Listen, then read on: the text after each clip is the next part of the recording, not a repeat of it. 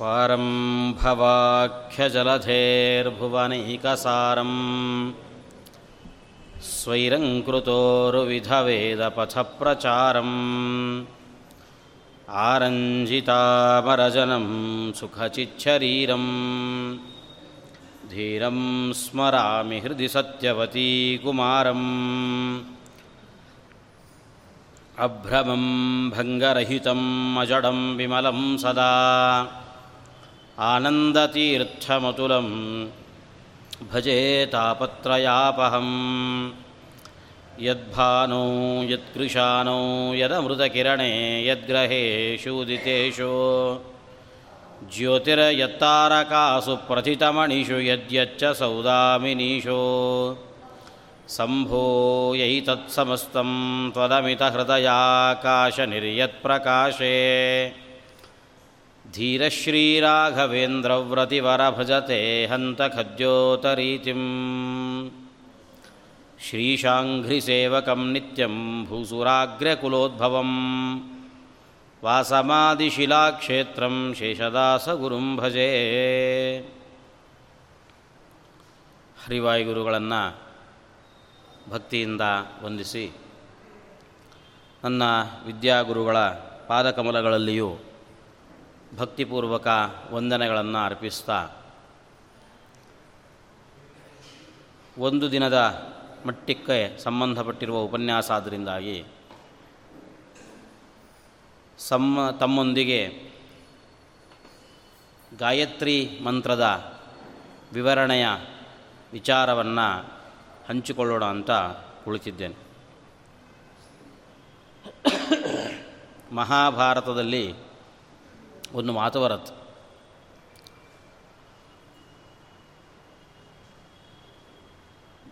ಗಾವಹ ಗಂಧೇನ ಪಶ್ಯಂತಿ. ಚಾ ಚಾರೈ ಪಶ್ಯಂತಿ ರಾಜಾನಃ. ಅಂದರೆ ನಮ್ಮ ಎದುರುಗಡೆ ಒಂದು ವಸ್ತು ಇದೆ. ಆ ವಸ್ತುವನ್ನು ಹೇಗೆ ಕಂಡುಹಿಡಿಯೋದು? ಇದು ಹೌದೋ ಅಲ್ವೋ? ಎದುರುಗಡೆ ಒಂದು ಹಣ್ಣಿದೆ, ಒಂದು ಬಾಳೆಹಣ್ಣಿದೆ ಇದು ಬಾಳೆಹಣ್ಣು ಹೌದೋ ಅಲ್ವೋ? ಹೆಂಗೆ ತಿಳಿಯೋದು? ಒಬ್ಬ ಮನುಷ್ಯ ಆದರೆ ನೋಡಿದ ಕೂಡಲೇ ಅರ್ಥ ಆಗುತ್ತೆ, ಇದು ಬಾಳೆಹಣ್ಣು ಅಂತ ಗೊತ್ತಾಗುತ್ತೆ. ಹಸುಗಳಿಗೆ ಹೆಂಗೆ ತಿಳಿಯುತ್ತೆ? ಗಾವಹ ಗಂಧೇನ ಪಶ್ಯಂತಿ ಅದು ಮೂಸಿ ನೋಡುತ್ತಂತೆ. ಮೂಗಿನಿಂದ ಅದು ತಿಳಿದುಕೊಳ್ಳುತ್ತೆ. ಚಕ್ಷುರ್ಭ್ಯಾಮ್ ಇತರೆ ಜನ. ಸಾಧಾರಣವಾಗಿ ಎಲ್ಲರೂ ಕೂಡ ಕಣ್ಣಿನಿಂದ ತಿಳಿಯುತ್ತಾರೆ. ರಾಜರುಗಳು, ಅವರು ಯಾವುದರಿಂದ ತಿಳಿತಾರೆ? ಹಣ್ಣನ್ನಲ್ಲ. ಅವರು ಕಣ್ಣಿನಲ್ಲಿ ತಿಳಿತಾರೆ ಹಣ್ಣನ್ನು. ರಾಜ ಒಂದು ನ್ಯಾಯ ಹೇಳಬೇಕಾದ್ರೆ, ಇದು ಧರ್ಮನೋ ಅಧರ್ಮನೋ? ಹೇಳಬೇಕಲ್ವ? ತಿಳಿಬೇಕು, ಹೇಗೆ ತಿಳಿಯೋದು? ಕಣ್ಣಿಗೆ ಕಂಡದ್ದೇ ಸತ್ಯ ಇರಲ್ಲ. ಹಾಗೆ ಅಂಥೇಳಿ ಸರಿಯಾಗಿ ವಿಮರ್ಶೆ ಮಾಡದೆ, ವಿಚಾರ ವಿನಿಮಯ ಮಾಡದೇನೆ ಯಾರಾದರೊಬ್ಬ ರಾಜ ಒಂದು ಶಿಕ್ಷೆಯನ್ನು ವಿಧಿಸಿದ. ಅವನು ತಪ್ಪು ಮಾಡಿರಲಿಲ್ಲ, ತಪ್ಪು ಮಾಡಿದಾನೆ ಅಂತ ಅಂದುಕೊಂಡ ಒಂದು ಶಿಕ್ಷೆಯನ್ನು ವಿಧಿಸಿದ. ಅಂತಹ ರಾಜರುಗಳಿಗೆ ಒಂದು ನರಕ ಇದೆಯಂತೆ. ಅದೇನೋ ಹೇಳ್ತಾರಲ್ಲ, ಇಪ್ಪತ್ತೊಂದು ನರಕ, ಇಪ್ಪತ್ತೆಂಟು ನರಕ, ಅಂಥ ನರಕದಲ್ಲಿ ಒಂದು ನರಕ ಇದೆ ಅಂತ. ಆ ನರಕ ಹೇಗಿರುತ್ತೆ ಅಂತಂದರೆ, ನಾವು ರಸ್ತೆ ಬದಿಗಳಲ್ಲಿ ಈ ಕಬ್ಬಿನ ರಸವನ್ನು ತೆಗೆಯುವ ಯಂತ್ರಗಳಿರ್ತಾವಲ್ಲ, ಆ ಥರದ್ದು ದೊಡ್ಡ ದೊಡ್ಡ ದೊಡ್ಡ ದೊಡ್ಡ ಯಂತ್ರಗಳಿರ್ತಾವಲ್ಲ. ಅಂತಹ ರಾಜರುಗಳನ್ನೆಲ್ಲ ಆ ಯಂತ್ರಗಳಿಗೆ ಕೊಟ್ಬಿಡ್ತಾರೆ. ಕೈ ಕಾಲೆಲ್ಲ ಪುಡಿ ಪುಡಿ ಮಾಡ್ಕೊಂಡು ಆ ಕಡೆ ಬಂದು ಬೀಳ್ತಾನೆ. ಮತ್ತು ಇನ್ನೊಂದು ಸಲ ಹಿಂಗೆ ಮಡಚಿ ನಿಂಬೆಹಣ್ಣು ಹಿಟ್ಟು ಇಡ್ತಾರೋ ಗೊತ್ತಿಲ್ಲ. ಅಂತೂ ಆ ಥರದ್ದು ಒಂದು ವ್ಯವಸ್ಥೆ ಇದೆ. ಹಾಗಾದರೆ ಅವನು ಯಾವುದರಿಂದ ತಿಳಿಬೇಕು ಅದನ್ನು? ಸತ್ಯಾಸತ್ಯತೆಗಳನ್ನು ಯಾವುದರಿಂದ ತಿಳಿತಾನೆ ಅಂದರೆ, ಚಾರೈಹಿ ಪಶ್ಯಂತಿ ರಾಜಾನಃ ಅವರು ಗೂಢಚಾರರನ್ನು ಇಟ್ಟಿರ್ತಾರಂತೆ. ಗೂಢಚಾರರ ಮುಖಾಂತರವಾಗಿ ಇದು ಸತ್ಯನೋ ಅಸತ್ಯನೋ ಅನ್ನುವಂಥದ್ದನ್ನು ನಿಶ್ಚಯ ಮಾಡ್ತಾರೆ. ಬ್ರಾಹ್ಮಣನಾದವನು ಅವನು ಯಾವುದರಿಂದ ನಿರ್ಧರಿಸ್ತಾನೆ ಅಂದರೆ, ವೇದೈಹಿ ಪಶ್ಯಂತಿ ಬ್ರಾಹ್ಮಣ ಬ್ರಾಹ್ಮಣನು ಏನು ನಿರ್ಧಾರ ಮಾಡಬೇಕು ಅಂದರೂ, ನಿಶ್ಚಯ ತಗೊಳ್ಬೇಕು ಅಂದರೂ, ಅವನು ವೇದದಿಂದಲೇ ಆ ನಿರ್ಧಾರಕ್ಕೆ ಬರ್ತಾನಂತೆ. ಹಾಗಾಗಿ ಬ್ರಾಹ್ಮಣನಿಗೆ ಕಣ್ಣಿನ ಜಾಗದಲ್ಲಿರತಕ್ಕಂಥದ್ದು ಯಾವುದು ಅಂದರೆ ವೇದಗಳು.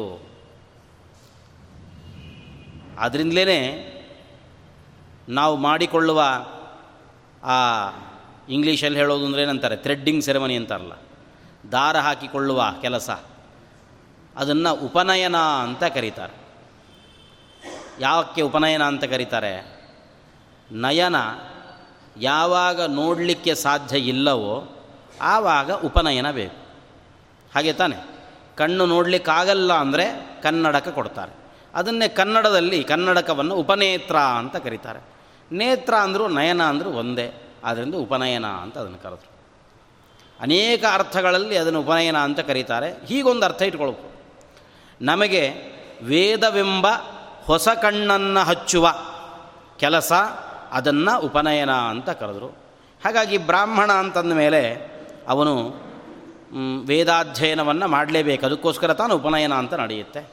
ಅದನ್ನು ಕಣ್ಣಿನ ಜಾಗದಲ್ಲಿ ಕೊಟ್ಟರು ಅದಕ್ಕೊಂದು ಕಥೆಯೂ ಇದೆ. ಏನು ಅಂದರೆ, ಒಂದು ಕಾಲದಲ್ಲಿ ಕುಮಾರಿಲ ಭಟ್ರು ಅಂತ ಇದ್ದರು ನಮ್ಮ ಭಾರತದ ಪರಂಪರೆಯಲ್ಲಿ ಒಬ್ಬ ದೊಡ್ಡ ಪಂಡಿತರು, ಮೀಮಾಂಸಾ ಪಂಡಿತರು, ಕುಮಾರಿಲ ಭಟ್ಟರು ಅಂತ. ಆವತ್ತಿನ ಕಾಲದಲ್ಲಿ ಬೌದ್ಧರ ಹಾವಳಿ ಜಾಸ್ತಿ ಇತ್ತು. ಬೌದ್ಧರು ಈ ವೇದ ಇತ್ಯಾದಿಗಳನ್ನು ಯಾವುದನ್ನು ಪ್ರಮಾಣ ಅಂತ ಒಪ್ಪಲ್ಲ. ಮೀಮಾಂಸಕರಿಗೆ ವೇದ ಪರಮ ಪ್ರಮಾಣ, ಎಲ್ರಿಗೂ ಅದು ಪರಮ ಪ್ರಮಾಣ. ಅವರೆಲ್ಲ ಕಡೆಯಲ್ಲಿ ಬೌದ್ಧರು ಹೋದಲ್ಲಿ ಹೋದಲ್ಲಿ ಹೋದಲ್ಲೆಲ್ಲ ವೇದಗಳನ್ನು ಖಂಡನೆ ಮಾಡ್ತಾ ಇದ್ರಂತೆ. ವೇದಗಳ ಪ್ರಾಮಾಣ್ಯವನ್ನು ಅಲ್ಲಗಳೀತಾ ಇದ್ದರು ಕುಮಾರಿಲ ಭಟ್ರು, ಏನಾದರೂ ಮಾಡಿ ಬೌದ್ಧ ಮತವನ್ನು ನಾನೂ ಖಂಡನೆ ಮಾಡಬೇಕು ಅಂತ ಅನಿಸ್ತು. ಏನು ಮಾಡಿದರು ಅಂದರೆ, ಇವರು ಏನು ಮಾಡೋದು? ಅವರ ರಹಸ್ಯ ತಿಳ್ಕೋಬೇಕು. ಹೀಗೆ ಹೋದರೆ ಅವರ ರಹಸ್ಯ ಬಿಟ್ಟುಕೊಡಲ್ಲ. ಅದಕ್ಕೆ ತಮ್ಮ ವೇಷವನ್ನು ಬದಲಾಯಿಸಿಕೊಂಡು, ಬೌದ್ಧನ ವೇಷ ಧಾರಣೆ ಮಾಡಿಕೊಂಡು, ಬೌದ್ಧ ಶಿಷ್ಯರುಗಳ ಜೊತೆ ಕೂತು, ಬೌದ್ಧ ಗುರುಗಳ ಹತ್ರ ಪಾಠ ಕೇಳಲಿಕ್ಕೆ ಶುರು ಮಾಡಿದ್ರು. ಪಾಠ ಮಾಡ್ತಾ ಮಾಡ್ತಾ ಮಾಡ್ತಾ, ಆ ಗುರುಗಳು, ಬೌದ್ಧ ಗುರುಗಳು ವೇದವನ್ನು ನಿಂದಿಸ್ಲಿಕ್ಕೆ ಶುರು ಮಾಡಿದ್ರು ಕುಮಾರೆಲ್ಲ ಭಟ್ಟರಿಗೆ ಗೊತ್ತಿಲ್ಲ. ಅವರಿಗೇ ಗೊತ್ತಿಲ್ಲದೇ ಇರುವಂತೆ ಅವರ ಕಣ್ಣಿಂದ ನೀರು ಸುರಿಯಲಿಕ್ಕೆ ಶುರುವಾಯಿತು. ವೇದ ಮಾತೆ ತಾಯಿಯನ್ನು ಬೈಯುವಾಗ ಯಾರಿಗೆ ತಟ್ಕೊಳ್ಳಿಕ್ಕಾಗತ್ತೆ ತಟ್ಟುಕೊಳ್ಳಿಕ್ಕಾಗಲಿಲ್ಲ, ಕಣ್ಣಿಂದ ನೀರು ಸುರ್ಲಿಕ್ಕೆ ಶುರುವಾಯಿತು. ಅಕ್ಕಪಕ್ಕದವ್ರು ನೋಡಿದರು, ಕಣ್ಣೀರು ಇಡುತ್ತಿದ್ದಾರೆ ಅಂದರೆ ಇವರು ನಮ್ಮವರಲ್ಲ. ತೀರ್ಮಾನ ಆಯಿತು. ಕೂಡಲೇ, ಹೊಡಿರಿ, ಬಡಿರಿ, ಇಲ್ಲೇ ಕೊಂದುಬಿಡ್ರಿ ಅವರನ್ನು ಅಂತ. ಅಲ್ಲಿ ತನಕ ಹೋಗ್ಬಿಟ್ಟು ಎಲ್ಲ ರಹಸ್ಯ ತಿಳ್ಕೊಂಡ್ಬಿಟ್ಟಿದ್ದಾರೆ, ಕೊಂದುಬಿಡ್ರಿ ಇವರನ್ನು ಅಂತ. ಕುಮಾರಲ್ಲಿ ಭಟ್ರು ಓಡ್ಲಿಕ್ಕೆ ಶುರು ಮಾಡಿದ್ರು, ಓಡ್ಲಿಕ್ಕೆ ಶುರು ಮಾಡಿದ್ರು. ಎಲ್ಲ ಉಪ್ಪರಿಗೆ ಉಪ್ಪರಿಗೆ ಹತ್ಕೊಂಡು ಹೋದರು, ಮೇಲೆ ನಿಂತು. ಕೊನೆಯ ಸ್ಥಿತಿ, ಎರಡೇ ಅವಕಾಶ. ಒಂದ ಬದುಕೋ ಅವಕಾಶ ಇಲ್ಲ ಅಲ್ಲಿ. ಒಂದ ಇವರ ಕೈಯಿಂದ ಸಾಯಬೇಕು. ಇಲ್ಲ ಅಂದರೆ ಆ ಮಹಡಿಯ ಮೇಲೆಯಿಂದ ಹಾರಿ ಸಾಯಬೇಕು. ಎರಡೇ ಸಾಯುವ ಸಮಸ್ಯೆ. ಮಾರೀಚನಿಗೆ ಈ ಥರದ್ದೊಂದು ಪ್ರಸಂಗ ಬರುತ್ತಂತ. ಮಾರೀಚನ ಹತ್ರ ರಾವಣ ಬಂದು ಹೇಳ್ತಾನೆ, ನೀನು ಹೋಗಬೇಕು ಹೋಗಿ ಜಿಂಕೆಯಾಗಿ ಹೋಗಿ ಸೀತೆಗೆ ಮೋಸ ಮಾಡಬೇಕು. ಅಲ್ಲ, ಹೋದರೆ ರಾಮ ನನ್ನ ಕೊಲ್ತಾನೆ ಗ್ಯಾರಂಟಿ ಅಂದು. ಹೋಗದೇ ಇದ್ರೆ ನಾನು ಕೊಲ್ತೀನಲ್ಲ ಅಂತ ಏನು ಮಾಡೋದೀಗ? ಮಾರೀಚ ಯೋಚನೆ ಮಾಡದಂತೆ ರಾಮಾದಪಿ ಮರ್ತವ್ಯಂ ಮರ್ತವ್ಯಂ ರಾವಣಾದಪಿ. ಹೋದರೆ ರಾಮನ ಹತ್ರ ಸಾಯಬೇಕು, ಹೋಗದೇ ಇದ್ರೆ ಇವನ ಹತ್ರ ಸಾಯಬೇಕು ಉಭಯೋರ್ಯದಿ ಮರ್ತವ್ಯಂ. ಸಾಯೋದೇ ತೀರ್ಮಾನ ಅಂತಂದ ಮೇಲೆ ವರಂ ರಾಮೋ ನರಾವಣ ಅಂತ ರಾಮನ ಕೈಯಲ್ಲಿ ಸಾಯೋದೇ ವಾಸಿ ರಾವಣನ ಕೈಯಲ್ಲಿ ಹಾಕಿ ಸಾಯಬೇಕು ಅಂತ ಅದಕ್ಕೆ ಜಿಂಕೆ ಆಗೋದ್ನಂತೇಳಿ ಕುಮಾರಿಲ ಭಟ್ರಿಗೂ ಎರಡೇ ಆಪ್ಷನ್ಸ್ ಇತ್ತು. ಒಂದ ಇವ್ರ ಕೈಯಲ್ಲಿ ಹೊಡೆಸ್ಕೊಂಡು ಸಾಯಬೇಕು, ಇಲ್ಲಾಂದರೆ ಅಲ್ಲಿಂದ ಹಾರಿ ಬಿದ್ದು ಸಾಯಬೇಕು. ಎರಡರಲ್ಲಿ ಯಾವುದು ವಾಸಿ? ಹಾರುವಾಗ ಹಾರೋದೇ. ಹಾರಿ ಬಿದ್ದೆ ಸಾಯೋಣ, ಇವ್ರ ಕೈಲಿ ಹಾಕಿ ಸಾಯಬೇಕು ಅಂತ ತೀರ್ಮಾನ ಮಾಡಿಕೊಂಡ್ರು. ಆವಾಗ ಪ್ರಾರ್ಥನೆ ಮಾಡಿಕೊಂಡ್ರು. ನಾನು ವೇದಕ್ಕೋಸ್ಕರವಾಗಿ, ವೇದಗಳಿಗೋಸ್ಕರವಾಗಿ, ವೇದ ಪ್ರಾಮಾಣ್ಯಕ್ಕೋಸ್ಕರವಾಗಿ ಇಷ್ಟು ಹೋರಾಡ್ತಾ ಇದ್ದೇನೆ. ವೇದಗಳು ಪ್ರಮಾಣ ಆಗಿದ್ದರೆ ಅವು ನನ್ನನ್ನು ಕಾಪಾಡ್ತವೆ ಅಂತ ಹೇಳಿದರು. ಅಲ್ಲಿಂದ ಹಾರಿದರು. ಹಾರಿ ಬಿದ್ದರೆ ನಾನು ಹೋಗೋದು ಗ್ಯಾರಂಟಿ ಅಂತ ಅಂದ್ಕೊಂಡಿದ್ರು ಕುಮಾರಿಲ ಭಟ್ರು. ಆದರೆ ಅಲ್ಲಿ ಬಿದ್ದ ರಭಸಕ್ಕೆ ಪ್ರಾಣ ಹೋಗಲಿಲ್ಲ. ಹೇಗೋ ಒಂದು ಕಣ್ಣು ಹೋಯ್ತು ಒಂದು ಕಣ್ಣು ಹೋಯಿತು.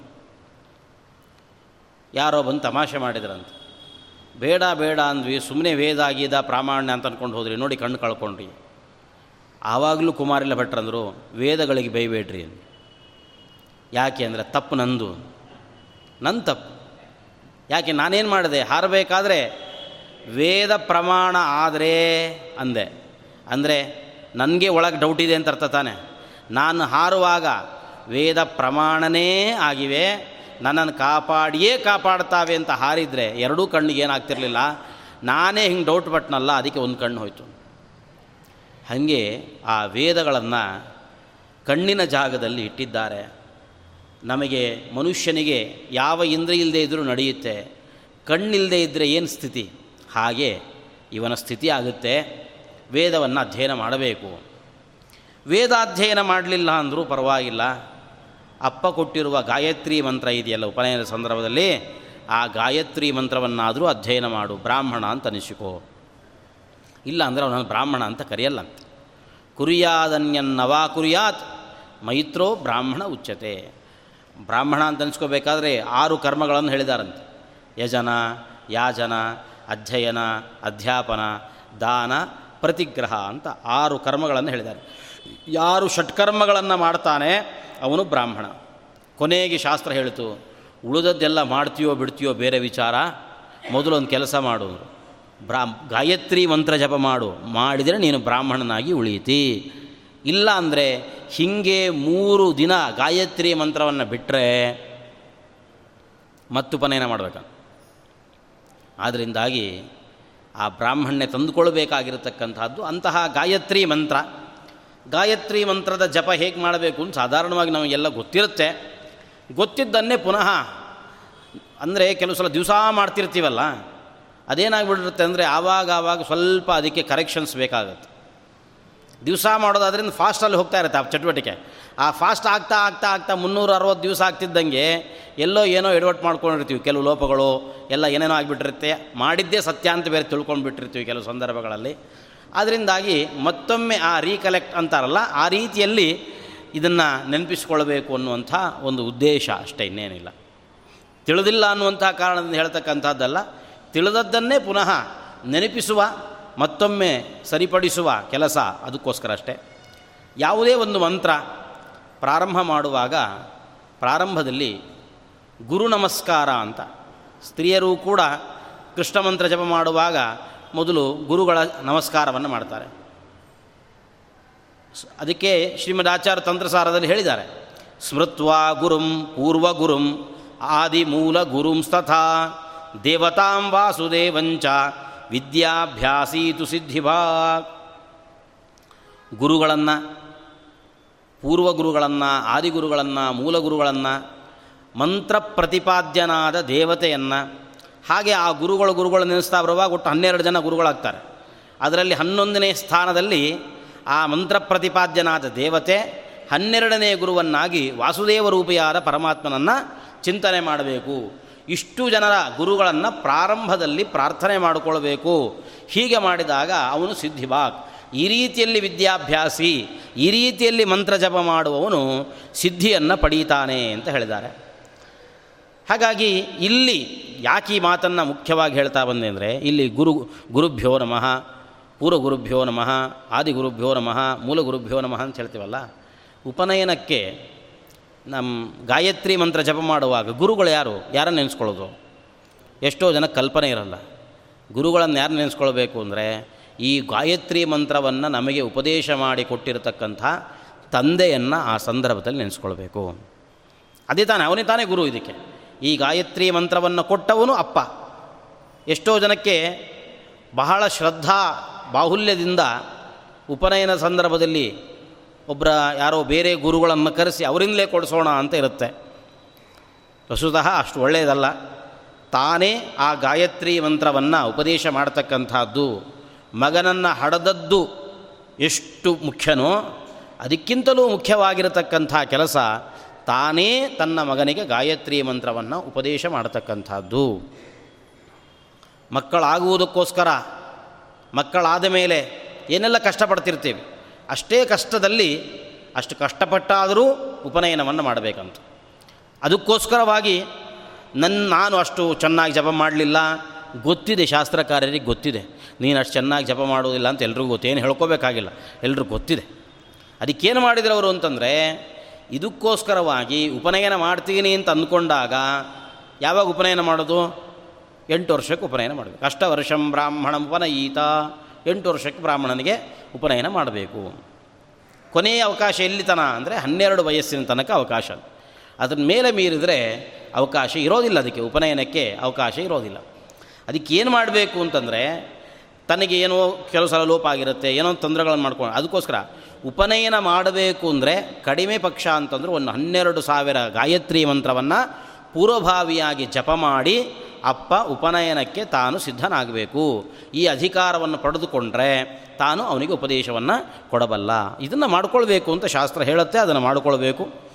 ಹೀಗೆ ಆ ಗುರುಗಳನ್ನು ಪೂರ್ವ ಗುರುಗಳು ಅಂತನ್ನುವ ಗುರು ಆಯಿತು ಪೂರ್ವ ಗುರುಗಳು. ಅವ್ರ ಗುರುಗಳಿಗೆ ಹಿಂದಿನ ಗುರುಗಳು ಯಾರಾಗ್ತಾರೆ? ಅಜ್ಜನಾಗ್ತಾನೆ. ಹಾಗಾಗಿ ತಂದೆ, ಅಜ್ಜ ಅದರ ಜೊತೆಗೆ ಶ್ರೀಮದ್ ಆನಂದ ತೀರ್ಥ ಭಗವತ್ಪಾದರು ವೇದವ್ಯಾಸ ದೇವರು ಗಾ ಭಾರತೀದೇವಿ ಮುಂತಾಗಿರತಕ್ಕಂಥ ಅನೇಕ ದೇವತೆಗಳನ್ನು ಗುರುಸ್ಥಾನದಲ್ಲಿ ಚಿಂತನೆ ಮಾಡಿಕೊಂಡು ಮುಂದಕ್ಕೆ ಹೊರಡತಕ್ಕಂಥದ್ದು. ಯಾವುದೇ ಒಂದು ಮಂತ್ರ ಜಪ ಮಾಡುವಕ್ಕಿಂತ ಮುಂಚೆ ಪ್ರಾಣಾಯಾಮ ಮಾಡಬೇಕಂತ. ನಾವು ಎಷ್ಟು ಸಲ ಎಷ್ಟು ಮಂತ್ರಗಳನ್ನು ಜಪ ಮಾಡ್ತೀವಿ, ಅಷ್ಟು ಸಲವೂ ಆ ಮಂತ್ರದಿಂದ ಯಾವ ಮಂತ್ರ ಜಪ ಮಾಡಲಿಕ್ಕಿದೆಯೋ ಆ ಮಂತ್ರದಿಂದ ಪ್ರಾಣಾಯಾಮವನ್ನು ಮಾಡಬೇಕು ಅಂತ ಹೇಳ್ತಾರೆ. ಹಾಗಾಗಿ ಪ್ರಾಣಾಯಾಮ, ಗಾಯತ್ರಿ ಮಂತ್ರದಿಂದ ಪ್ರಾಣಾಯಾಮವನ್ನು ಮಾಡಿ, ಆಮೇಲೆ ಈ ಮಂತ್ರಕ್ಕೆ ಗುರು ಯಾರು, ಋಷಿ ಯಾರು, ಮತ್ತು ಯಾವುದು ಛಂದಸ್ಸು, ಈ ಮಂತ್ರ ಪ್ರತಿಪಾದ್ಯವಾದ ದೇವತೆ ಯಾವುದು? ಈ ಮೂರನ್ನು ತಿಳಿದು ಆ ಗಾ, ಮಂತ್ರವನ್ನು ಜಪ ಮಾಡಬೇಕಂತ. ಯಾರು ಋಷಿ, ಛಂದಸ್ಸು ಮತ್ತು ದೇವತೆ, ಇದನ್ನು ತಿಳಿಯದೇ ಜಪ ಮಾಡ್ತಾನೆ ಅಂದರೂ ಕೂಡ ಅದು ಅಷ್ಟು ಒಳ್ಳೆಯ ಸಿದ್ಧಿಯನ್ನು ಕೊಡತಕ್ಕಂಥದ್ದಲ್ಲ. ಅದರಿಂದ ಗಾಯತ್ರಿ ಮಂತ್ರ. ಇದಕ್ಕೆ ಋಷಿ ಯಾರು ಅಂತಂದರೆ ಗಾಯತ್ರಿ ಮಂತ್ರದ ಋಷಿ ಇಬ್ಬರಿದ್ದಾರೆ ಒಬ್ಬ ವಿಶ್ವಾಮಿತ್ರ ಅನ್ನುವ ಋಷಿ, ಇನ್ನೊಬ್ಬ ಬ್ರಹ್ಮ ಅನ್ನುವಂಥ ಋಷಿ. ಇಬ್ಬರು ಋಷಿಗಳಿದ್ದಾರೆ. ಯಾರನ್ನು ನಾವು ನೆನೆಸ್ಕೊಳ್ಬೇಕು ಅಂತಂದರೆ ಅದಕ್ಕೆ ಹೇಳ್ತಾರೆ, ಪ್ರತಿ ದಿವಸ ಸಂಧ್ಯಾ ವಂದನೆಯಲ್ಲಿ ಏನು ಗಾಯತ್ರಿ ಮಂತ್ರವನ್ನು ಜಪ ಮಾಡ್ತಾ ಇದ್ದೀವಿ, ಮಾಡುವಾಗ ಈ ಮಂತ್ರದಲ್ಲಿ ವಿಶ್ವಾಮಿತ್ರ ಋಷಿಗಳನ್ನು ನೆನೆಸ್ಕೊಳ್ಬೇಕಂತ. ಈ ಮಂತ್ರದ ಕ್ರಮ ಹೇಗಿರುತ್ತೆ ಅಂದರೆ ಅದು ವ್ಯಾಹೃತಿಯಿಂದ ಸಹಿತವಾದದ್ದಾಗಿರುತ್ತೆ. ಓಂ ಭೂರ್ಭು ವಸುಭಃ ತತ್ಸ ಭಿತುರವರೇ ನೆಂಭರ್ಗೋ ದೇವಸ್ಯ ಧೀಮಹಿ, ಧಿಯೋ ಯೋ ನಃ ಪ್ರಚೋದಯಾತ್ ಅಂತ ಈ ಮಂತ್ರ ಇರುತ್ತೆ. ಹೀಗೆ ಓಂ ಭೂರ್ಭುವಸ್ವಹ ಅನ್ನುವಂಥದ್ದು ವ್ಯಾಹೃತಿ ವ್ಯಾಹೃತಿ ಸಹಿತವಾಗಿ ಜಪ ಮಾಡುವ ಮಂತ್ರಕ್ಕೆ ವಿಶ್ವಾಮಿತ್ರರು ಋಷಿಗಳು. ವ್ಯಾಹೃತಿ ಇಲ್ಲದೇ ಕೆಲವು ಸಂದರ್ಭದಲ್ಲಿ ಜಪ ಮಾಡಬೇಕು. ವ್ಯಾಹೃತಿ ಸಹಿತವಾದದ್ದು ಯಾವಾಗ ಅಂತಂದರೆ ಸಂಧ್ಯಾವಂದನೆಯಲ್ಲಿ ಮಾತ್ರ ವ್ಯಾಹೃತಿ ಸಹಿತವಾದದ್ದು. ಸಂಧ್ಯಾವಂದನೆ ಬಿಟ್ಟು ಬೇರೆ ಸಂದರ್ಭದಲ್ಲಿ ವ್ಯಾಹೃತಿ ಇಲ್ಲದ ಕೇವಲ ಗಾಯತ್ರಿಯನ್ನು ಜಪ ಮಾಡಬೇಕು. ಈಗ ಊಟ ಕೂತ್ಕೊಳ್ಳುವಾಗ ಪರಿಷೇಕ ಮಾಡಬೇಕು. ಆವಾಗಲೂ ಗಾಯತ್ರಿ ಮಂತ್ರವನ್ನು ಹೇಳಬೇಕು. ಆವಾಗ ಹೇಳುವಾಗ ಯಾವುದನ್ನು ಹೇಳಬೇಕು? ಆ ಓಂ ಬುರ್ಹುವ ಸ್ವಹ ಅನ್ನೋದನ್ನು ಬಿಟ್ಟು ಅಲ್ಲಿ ತತ್ಸವಿತುರವರೆಣ್ಣೆಮ್ಮಂತ ಶುರು ಮಾಡಿ ಪರಿಷೇಕವನ್ನು ಮಾಡಬೇಕು. ಆ ಗಾಯ ವ್ಯಾಹೃತಿ ಇಲ್ಲದ ಆ ಗಾಯತ್ರಿ ಮಂತ್ರಕ್ಕೆ ಯಾರು ಋಷಿ ಅಂತಂದರೆ ಬ್ರಹ್ಮ ಅದಕ್ಕೆ ಋಷಿ ಆಗ್ತಾನೆ. ವಿಶ್ವಾಮಿತ್ರತ್ವ ಸಂಧ್ಯಾರ್ಥೆ ತದನ್ಯತ್ರ ಪ್ರಜಾಪತಿ ಅಂತ ಈ ರೀತಿಯಲ್ಲಿ ಆ ಮಂತ್ರದ ಋಷಿಗಳನ್ನು ನಮಗೆ ತಿಳಿಸಿಕೊಟ್ಟಿದ್ದಾರೆ. ಋಷಿ ಆಯಿತು. ಛಂದಸ್ಸು ಅಂದರೆ ಗಾಯತ್ರಿ ಮಂತ್ರದಲ್ಲಿ ಇಪ್ಪತ್ತ್ನಾಲ್ಕು ಅಕ್ಷರಗಳಿರ್ತಾವೆ ಆ ಕಾರಣದಿಂದಾಗಿ ಇದಕ್ಕೆ ಗಾಯತ್ರಿ ಎಂಬಂತಹ ಛಂದಸ್ಸೇನೆ. ಪ್ರತಿಪಾದ್ಯನಾದ ದೇವತೆ ಯಾರು ಅಂತಂದರೆ ಬೇರೆ ಯಾರ್ಯಾರನ್ನು ಯಾರ್ಯಾರನ್ನು ತಿಳ್ಕೊಳ್ತಕ್ಕಂಥದ್ದಲ್ಲ. ಅದು ಇನ್ನೂ ಸ್ವಾರಸ್ಯ ಏನು ಅಂದರೆ ಗಾಯತ್ರಿ ಅಂತ ಈಕಾರಾಂತವಾದ ಶಬ್ದ ಇರೋದರಿಂದ. ಕೆಲವು ಆಕಾರಾಂತ ಶಬ್ದ, ಕೆಲವು ಈಕಾರಾಂತ ಶಬ್ದಗಳು ಸಾಧಾರಣವಾಗಿ ಸ್ತ್ರೀಯರನ್ನೇ ಹೇಳೋದ್ರಿಂದಾಗಿ ಈ ಗಾಯತ್ರಿಯೂ ಕೂಡ ಯಾರೋ ಸ್ತ್ರೀ ಆಗಿರಬೇಕು ಅಂತ ನಾವು ಅಂದ್ಕೊಳ್ತೇವೆ. ಆದರೆ ಸ್ವಾರಸ್ಯ ಅಂತಂದರೆ ಗಾಯತ್ರಿ ಅನ್ನುವಂಥದ್ದು ಇದು ಸ್ತ್ರೀ ಅಲ್ಲ ಇದು ಸಾಕ್ಷಾತ್ತು ಭಗವಂತ. ಗಾಯತ್ರಿ ಶಬ್ದದಿಂದ ಪ್ರತಿಪಾದ್ಯನಾಗಿದ್ದಾನೆ. ಯಾಕೆ ಅವನನ್ನು ಗಾಯತ್ರಿ ಅಂತ ಕರೀತಾರೆ ಅಂದರೆ ಅದರಲ್ಲಿ ಸಂಧ್ಯಾವಂದನೆಯಲ್ಲಿ ಒಂದು ಮಂತ್ರ ಬರುತ್ತೆ. ಗಾಯಂತಂ ತ್ರಾಯತೆ ಯಸ್ಮಾತ್ ಗಾಯತ್ರಿ ತ್ವಂ ತತಸ್ಮೃತ. ಯಾರು ಆ ಮಂತ್ರವನ್ನು ಜಪ ಮಾಡ್ತಾ ಇದ್ದಾನೆ, ಅವನನ್ನು ಸರ್ವವಿಧದಲ್ಲಿಯೂ ಕೂಡ ರಕ್ಷಣೆ ಮಾಡ್ತಾಳೆ ಎಂಬಂತಹ ಕಾರಣದಿಂದ ಇದನ್ನು ಆ ಭಗವಂತನನ್ನು ಗಾಯತ್ರಿ ಎಂಬಂತಹ ಶಬ್ದದಿಂದ ಭಗವಂತನನ್ನು ಕರೀತಾ ಇದ್ದಾರೆ. ಹೀಗೆ ಗಾಯತ್ರಿ ಮಂತ್ರವನ್ನು ಜಪ ಮಾಡೋದು ಎಷ್ಟು ಜಪ ಮಾಡೋದು ಅಂತಂದರೆ ಕಡಿಮೆ ಕಡಿಮೆ ಪಕ್ಷ ಅಂದರೆ ಹತ್ತು, ಹೆಚ್ಚು ಮಧ್ಯಮ ಪಕ್ಷ ಅಂತಂದರೆ ನೂರು, ಉತ್ತಮ ಪಕ್ಷ ಅಂತಂದರೆ ಸಾವಿರ ಅಂತೆ. ಅದಕ್ಕಿಂತಲೂ ಹೆಚ್ಚು ಪ್ರಯತ್ನ ಪಡಲಿಕ್ಕೆ ಹೋಗಬಾರ್ದಂತೆ. ಸಾವಿರ ಮಾತ್ರ ಜಪ ಮಾಡಬೇಕು ಅಂತ ಹೇಳ್ತಾರೆ. ಯಾಕೆಂದರೆ ಬೆಳಗ್ಗೆ, ಮಧ್ಯಾಹ್ನ ಮತ್ತು ಸಾಯಂ ಮೂರು ಹೊತ್ತುಗಳಲ್ಲಿ ಸಂಧ್ಯಾ ಹೇಳಿದ್ರಿಂದಾಗಿ ಮನುಷ್ಯನ ಈ ದೇಹಕ್ಕೆ ಮೂರು ಸಾವಿರ ನಿತ್ಯದ, ಪ್ರತಿನಿತ್ಯದಲ್ಲಿ ಮೂರು ಸಾವಿರ ಗಾಯತ್ರಿ ಮಂತ್ರವನ್ನು ಮಾತ್ರ ಜಪಿಸುವ ಶಕ್ತಿ ಸಾಮರ್ಥ್ಯ ಈ ದೇಹಕ್ಕಿದೆ. ಅದಕ್ಕಿಂತ ಹೆಚ್ಚಿನ ಗಾಯತ್ರಿ ಮಂತ್ರವನ್ನು ಜಪಿಸುವ ಸಾಮರ್ಥ್ಯ ಈ ದೇಹಕ್ಕಿಲ್ಲ. ಆದ್ದರಿಂದಾಗಿ ಸಹಸ್ರ ಪರಮಾಂ ದೇವೀಂ ಶತಮಧ್ಯಾಂ ದಶಾವರಾಮ್ ಅಂದರು. ಉತ್ತಮ ಪಕ್ಷ ಅಂತಂದರೆ ನು ಸಾವಿರ, ಮಧ್ಯಮ ಅಂತಂದರೆ ಶತ, ಅಧಮ ಅಂತಂದರೆ ಹತ್ತು. ಹತ್ತಾದರೂ ದಿವಸ ಕನಿಷ್ಠಕ್ಕೆ ಮಾಡಲೇಬೇಕು ಅನ್ನುವಂತಹ ರೀತಿಯಲ್ಲಿ ಹೇಳಿ ಆ ನಂತರದಲ್ಲಿ ಈಗ ನೂರು ಗಾಯತ್ರಿ ಜಪ ಮಾಡಿದ್ದೀವಿ ಅಲ್ಲಿಗೆ ಮುಗಿಸಬಾರ್ದಂತೆ. ಮತ್ತೇನು ಮಾಡಬೇಕು ಅಂತಂದರೆ ನೂರು ಗಾಯತ್ರಿ ಜಪ ಮಾಡಿದ್ದಕ್ಕೆ ಆ ಮಂತ್ರವನ್ನು ಹೇಳಿ ಹತ್ತು ಸಲ ತರ್ಪಣ ಕೊಡಬೇಕು. ಹತ್ತು ಜಪ ಮಾಡಿದರೆ ಒಂದು ತರ್ಪಣ. ಹಾಗಾಗಿ ನೂರು ಜಪ ಮಾಡಿದ್ರಿಂದ ಹತ್ತು ತರ್ಪಣವನ್ನು ಕೊಟ್ಟು ತರ್ಪಣವನ್ನು ಕೊಡಬೇಕು. ತರ್ಪಣ ಕೊಡುವಾಗ ಏನು ಮಾಡೋದು ಕೆಲವು ಸಲ? ಉದ್ದಕ್ಕೆ ಹಿಂಗೆ ಬಿಡ್ತಾ ದಬ ದಬ ದಬ, ದಬನೆ. ಅಷ್ಟು ಬಿಟ್ಟರೆ ಅದು ಒಂದೇ ಸಲ ಆಗುತ್ತೆ. ಯಾವಾಗ ಆ ಧಾರೆಯಲ್ಲಿ ವಿಚ್ಛೇದ ಬರಬೇಕು, ಧಾರೆ ನಿಲ್ಲಬೇಕು ನಿಂತು ಮತ್ತು ದಾರಿ ಶುರುವಾಗಿ, ನಿಂತು ಮತ್ತು ದಾರಿ ಶುರುವಾದರೆ ಅದಕ್ಕೆ ಉದಾಹರಣೆ ಕೊಟ್ಟಿರೋದು ಹಿರಿಯರು.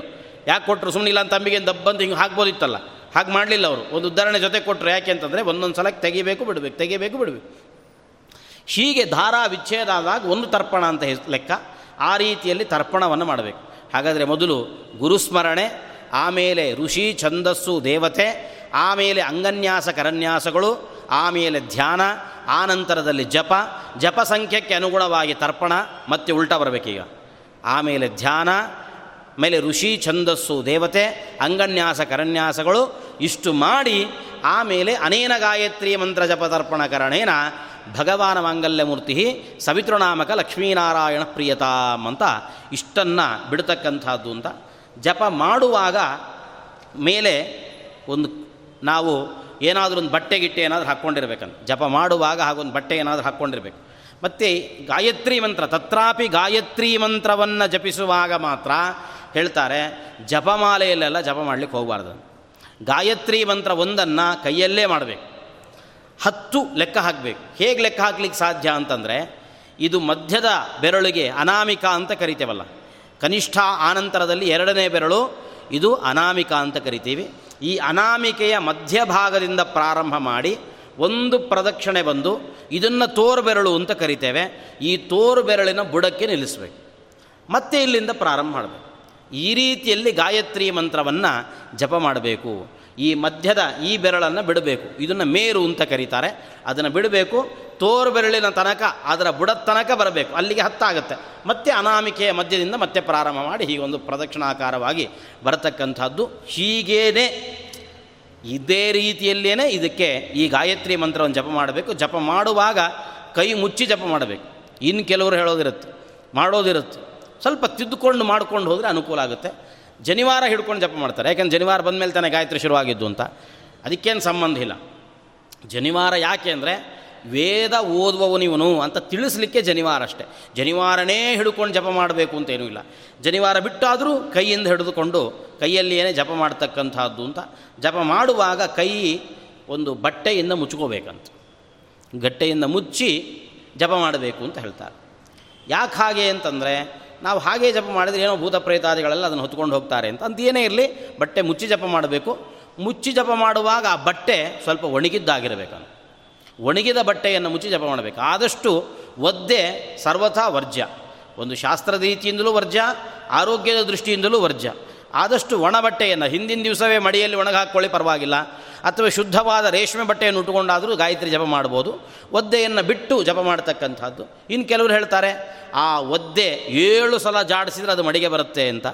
ಬರುತ್ತೆ ಇಲ್ಲ ಅಂತಲ್ಲ, ಅದು ಗೌಣವಾದ ಪಕ್ಷ. ಅದಕ್ಕಿಂತ ಉತ್ತಮವಾಗಿರತಕ್ಕಂಥದ್ದು ಒಣ ಬಟ್ಟೆಗಳನ್ನು ಉಟ್ಟುಕೊಂಡು, ಒಣ ಬಟ್ಟೆಗಳನ್ನು ಅದಕ್ಕೆ ಹೊದಿಸಿಕೊಂಡು ಜಪ ಮಾಡತಕ್ಕಂಥದ್ದು ಇಷ್ಟೆಲ್ಲ ಯಾಕೆ ಹೇಳಿದೆ ಅಂತಂದರೆ, ಇದೆಲ್ಲ ಪೂರ್ವಭಾವಿಯಾದ ಪೀಠಿಕೆ. ಮುಖ್ಯವಾಗಿ ಮಾಡಬೇಕಾದದ್ದು ಏನು ಅಂತಂದರೆ ಯಾವುದೇ ಜಪ ನಡೆಸುವಾಗ ಆ ಮಂತ್ರದ ಅರ್ಥವನ್ನು ತಿಳ್ಕೋಬೇಕು. ಅದು ಬಹಳ ಮುಖ್ಯ. ಮಂತ್ರ ಅಂತೀವಲ್ಲ, ಮಂತ್ರ ಅಂದರೆ ಮನನ ಮಾಡೋದರಿಂದ ತ್ರಾಣ ಮಾಡುತ್ತೆ. ಅದರ ಅರ್ಥವನ್ನು ತಿಳ್ಕೊಳ್ಳೋದ್ರಿಂದ ನಮಗೆ ರಕ್ಷಣೆ ಕೊಡುತ್ತೆ. ಆದ್ದರಿಂದ ಅದನ್ನು ಮಂತ್ರ ಅಂತ ಕರೀತಾರೆ. ಇದನ್ನು ಅವಶ್ಯವಾಗಿ ಮಾಡಬೇಕಂತ. ಬ್ರಾಹ್ಮಣನಾದವನು ಮಾಡಬೇಕು. ಗಾಯತ್ರಿ ಮಂತ್ರವನ್ನು ಅರ್ಥಾನುಸಂಧಾನಪೂರ್ವಕವಾಗಿ ಮಾಡಬೇಕು, ಮಾಡಲೇಬೇಕು ಅಂತ ಹೇಳ್ತಾರೆ. ಯಾಕೆಂದರೆ ಸಾಧಾರಣವಾಗಿ ಎಲ್ರಿಗೊಂದು ಆಸೆ ಇರುತ್ತೆ. ನಾವೆಲ್ಲಾದರೂ ಊಟಕ್ಕೆ ಹೋದಾಗ ನಮಗೂ ಸ್ವಲ್ಪ ದಕ್ಷಿಣೆ, ದಾನ ಕೊಡಲಿ. ಬಿಟ್ಟರೆ ಸಿಟ್ಟು ಬರುತ್ತೆ. ನಮಗೆ ಕೊಡಲೇ ಇಲ್ಲ ಅನ್ಸಿಟ್ಟು ಬರುತ್ತೆ. ಅದಕ್ಕೆ ಜನನೂ ಒಂದು ಫಿಕ್ಸ್ ಬಂದುಬಿಟ್ಟಿದ್ದಾರೆ. ಏನು ಅಂತಂದರೆ, ಏನಾದರೂ ದಾನ ಗೀನ ಪ್ರಸಂಗ ಇದ್ದರೆ ಒಳ್ಳೊಳ್ಳೆ ದಾನಗಳಿದ್ದರೆ ನಮ್ಮ ಅಳಿಯನಿಗೆ, ಅಳಿಯನ ಅಣ್ಣನಿಗೆ, ಅವನ ತಮ್ಮನಿಗೆ ಹೀಗೆಲ್ಲ ವ್ಯವಸ್ಥೆ ಮಾಡಿಬಿಡು. ಏನು ಮಾಮೂಲು ಒಂದು ಸಾಧಾರಣ ದಾನ ಇದ್ದರೆ ಯಾರಾದರೂ ಆಚಾರನ ಕಳೆದು ಕೊಟ್ಬೋಣ ಯಾಕೆಂದರೆ ಎರಡನ್ನೂ ಸಂತೋಷ ಪಡಿಸ್ಬೇಕಲ್ಲ, ಇನ್ನೇನು ಮಾಡೋದು? ತೊಗೊಳ್ಬೋದು. ಯಾರು ಬೇಕಿದ್ರೂ ತೊಗೊಳ್ಬೋದು. ಅಳಿಯನೂ ತೊಗೊಳ್ಬೋದು ಅಳಿಯನನ್ನ ತೊಗೊಳ್ಬೋದು, ಅಳಿಯನ ತಮ್ಮ ತೊಗೊಳ್ಬೋದು, ಯಾರು ಬೇಕಿದ್ರೂ ತೊಗೊಳ್ಳಿ. ಏನು ಯೋಚನೆ ಇಲ್ಲ. ಅದು ಸಮಸ್ಯೆ ಅಲ್ಲ. ಸಮಸ್ಯೆ ಆದದ್ದು ಏನು ಅಂತಂದರೆ, ನೀನು ಪ್ರತಿಗ್ರಹವನ್ನು ಮಾಡ್ತಾ ಇದ್ದಿ, ಅಂದರೆ ದಾನವನ್ನು ಪಡೀತಾ ಇದ್ದಿ ಅಂದರೆ ಅದಕ್ಕೆ ಸರಿಯಾಗಿ ಜಪ ನಡೀಬೇಕು ಅಂತ ಅರ್ಥ. ಅದು ಆ ಪ್ರತಿಗ್ರಹ. ಪ್ರತಿಗ್ರಹಾತ್ ಅನ್ನದೋಷಾತ್ ಪಾತಕಾತ್ ಉಪಪಾತಕಾತ್ ಗಾಯತ್ರಿ ಪ್ರೋಚ್ಯತೆ ಯಸ್ಮಾತ್ ಗಾಯಂತಂ ತ್ರಾಯತೆ ಯತಃ. ಪ್ರತಿಗ್ರಹ ಮಾಡಿರ್ತೇವೆ, ಎಲ್ಲಂದರಲ್ಲೇ ದಾನಗಳನ್ನು ಇಸ್ಕೊಂಡಿರ್ತೇವೆ. ಇದು ಲೌಕಿಕರಿಗೆ ಮಾತ್ರ ಅಲ್ಲ, ಇದು ಪಂಡಿತರಿಗೂ ಸಂಬಂಧಪಟ್ಟಿರತಕ್ಕಂಥದ್ದು, ಎಲ್ರಿಗೂ ಸಂಬಂಧಪಟ್ಟ ನಾವೆಲ್ಲಾದರೂ ಪ್ರತಿಗ್ರಹ ಪಡೆದುಕೊಂಡಿದ್ದೇವೆ, ಅಂದರೆ ಇನ್ನೊಬ್ಬರ ಹತ್ರ ದಾನ ಇಸ್ಕೊಳ್ಳೋದು ಅಂತ ಅರ್ಥ. ಅದಕ್ಕೆ ಪ್ರತಿಗ್ರಹ ಅಂತ ಹೆಸರು. ಕೊಟ್ಟರೆ ಅದಕ್ಕೆ ದಾನ ಅಂತ ಹೆಸರು, ಇಸ್ಕೊಂಡ್ರೆ ಪ್ರತಿಗ್ರಹ ಅಂತ ಹೆಸರು. ಇಸ್ಕೊಳ್ಳುವ ಏನು ಪ್ರತಿಗ್ರಹ ಇದೆಯಲ್ಲ? ಪ್ರತಿಗ್ರಹ, ಸುಮ್ ಸುಮ್ಮನೆ ಪ್ರತಿಗ್ರಹ. ಯಾರು ಯಾಕೆ ದಾನ ಕೊಡ್ತಾರೆ? ತಂದೇನೋ ಪಾಪ ಇರುತ್ತೆ, ಅದನ್ನು ಕಡಿಮೆ ಆಗಲಿ, ಪರಿಹಾರ ಆಗಲಿ ಅಂತ ಕೊಡ್ತಾನೆ. ಅದು ಎಲ್ಲಿಗೆ ಹೋಗಬೇಕು? ದಾನ ಇಸ್ಕೊಂಡವನಿಗೆ ಹೋಗುತ್ತಷ್ಟೆ. ಅದರಿಂದ ಇದು ತನಗೆ ದಾನ ತಗೊಳ್ಳೋದು ಒಂದು ದೊಡ್ಡ ಜವಾಬ್ದಾರಿ ಅಂತ ಅರ್ಥ ಈ ಜವಾಬ್ದಾರಿ ಇಟ್ಟುಕೊಂಡು ಆ ಗಾಯತ್ರಿ ಮಂತ್ರವನ್ನು ತಾನು ಜಪ ಮಾಡಬೇಕು. ಮತ್ತು ಊಟಕ್ಕೆ ಹೋಗಿರ್ತೇವೆ. ಎಲ್ಲೋ ಒಂದು ಕಡೆ ಊಟಕ್ಕೆ ಹೋಗಿದ್ವಿ. ಆ ಊಟ ಎಷ್ಟು ಶುದ್ಧವಾಗಿದೆ ಗೊತ್ತಿಲ್ಲ. ಊಟ ಅಂತೂ ಮಾಡಿದ್ವಿ, ರುಚಿಯಾಗಿತ್ತು, ಊಟ ಮಾಡಿದ್ವಿ.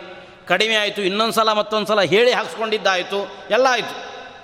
ಆದರೆ ಅದು ರುಚಿಯಾದದ್ದಷ್ಟೇ, ಎಷ್ಟು ಅನ್ನ ಶುದ್ಧಿ ಇತ್ತು ನಮಗೆ ಗೊತ್ತಿಲ್ಲ. ಅವನು ಯಾವ ರೀತಿಯಲ್ಲಿ ಸಂಪಾದನೆ ಮಾಡಿ ತಂದು ನಮಗೆ ಅನ್ನ ಹಾಕ್ತಿದ್ದಾನೆ ನಮಗೆ ಗೊತ್ತಿಲ್ಲ. ನಾವು ಯಾರ ಅನ್ನವನ್ನು ತಿಂದಿರ್ತೇವೋ ಅವರಂತೆ ನಮ್ಮ ಮನಸ್ಸು ಯೋಚನೆ ಮಾಡಲಿಕ್ಕೆ ಶುರು ಮಾಡುತ್ತಂತೆ.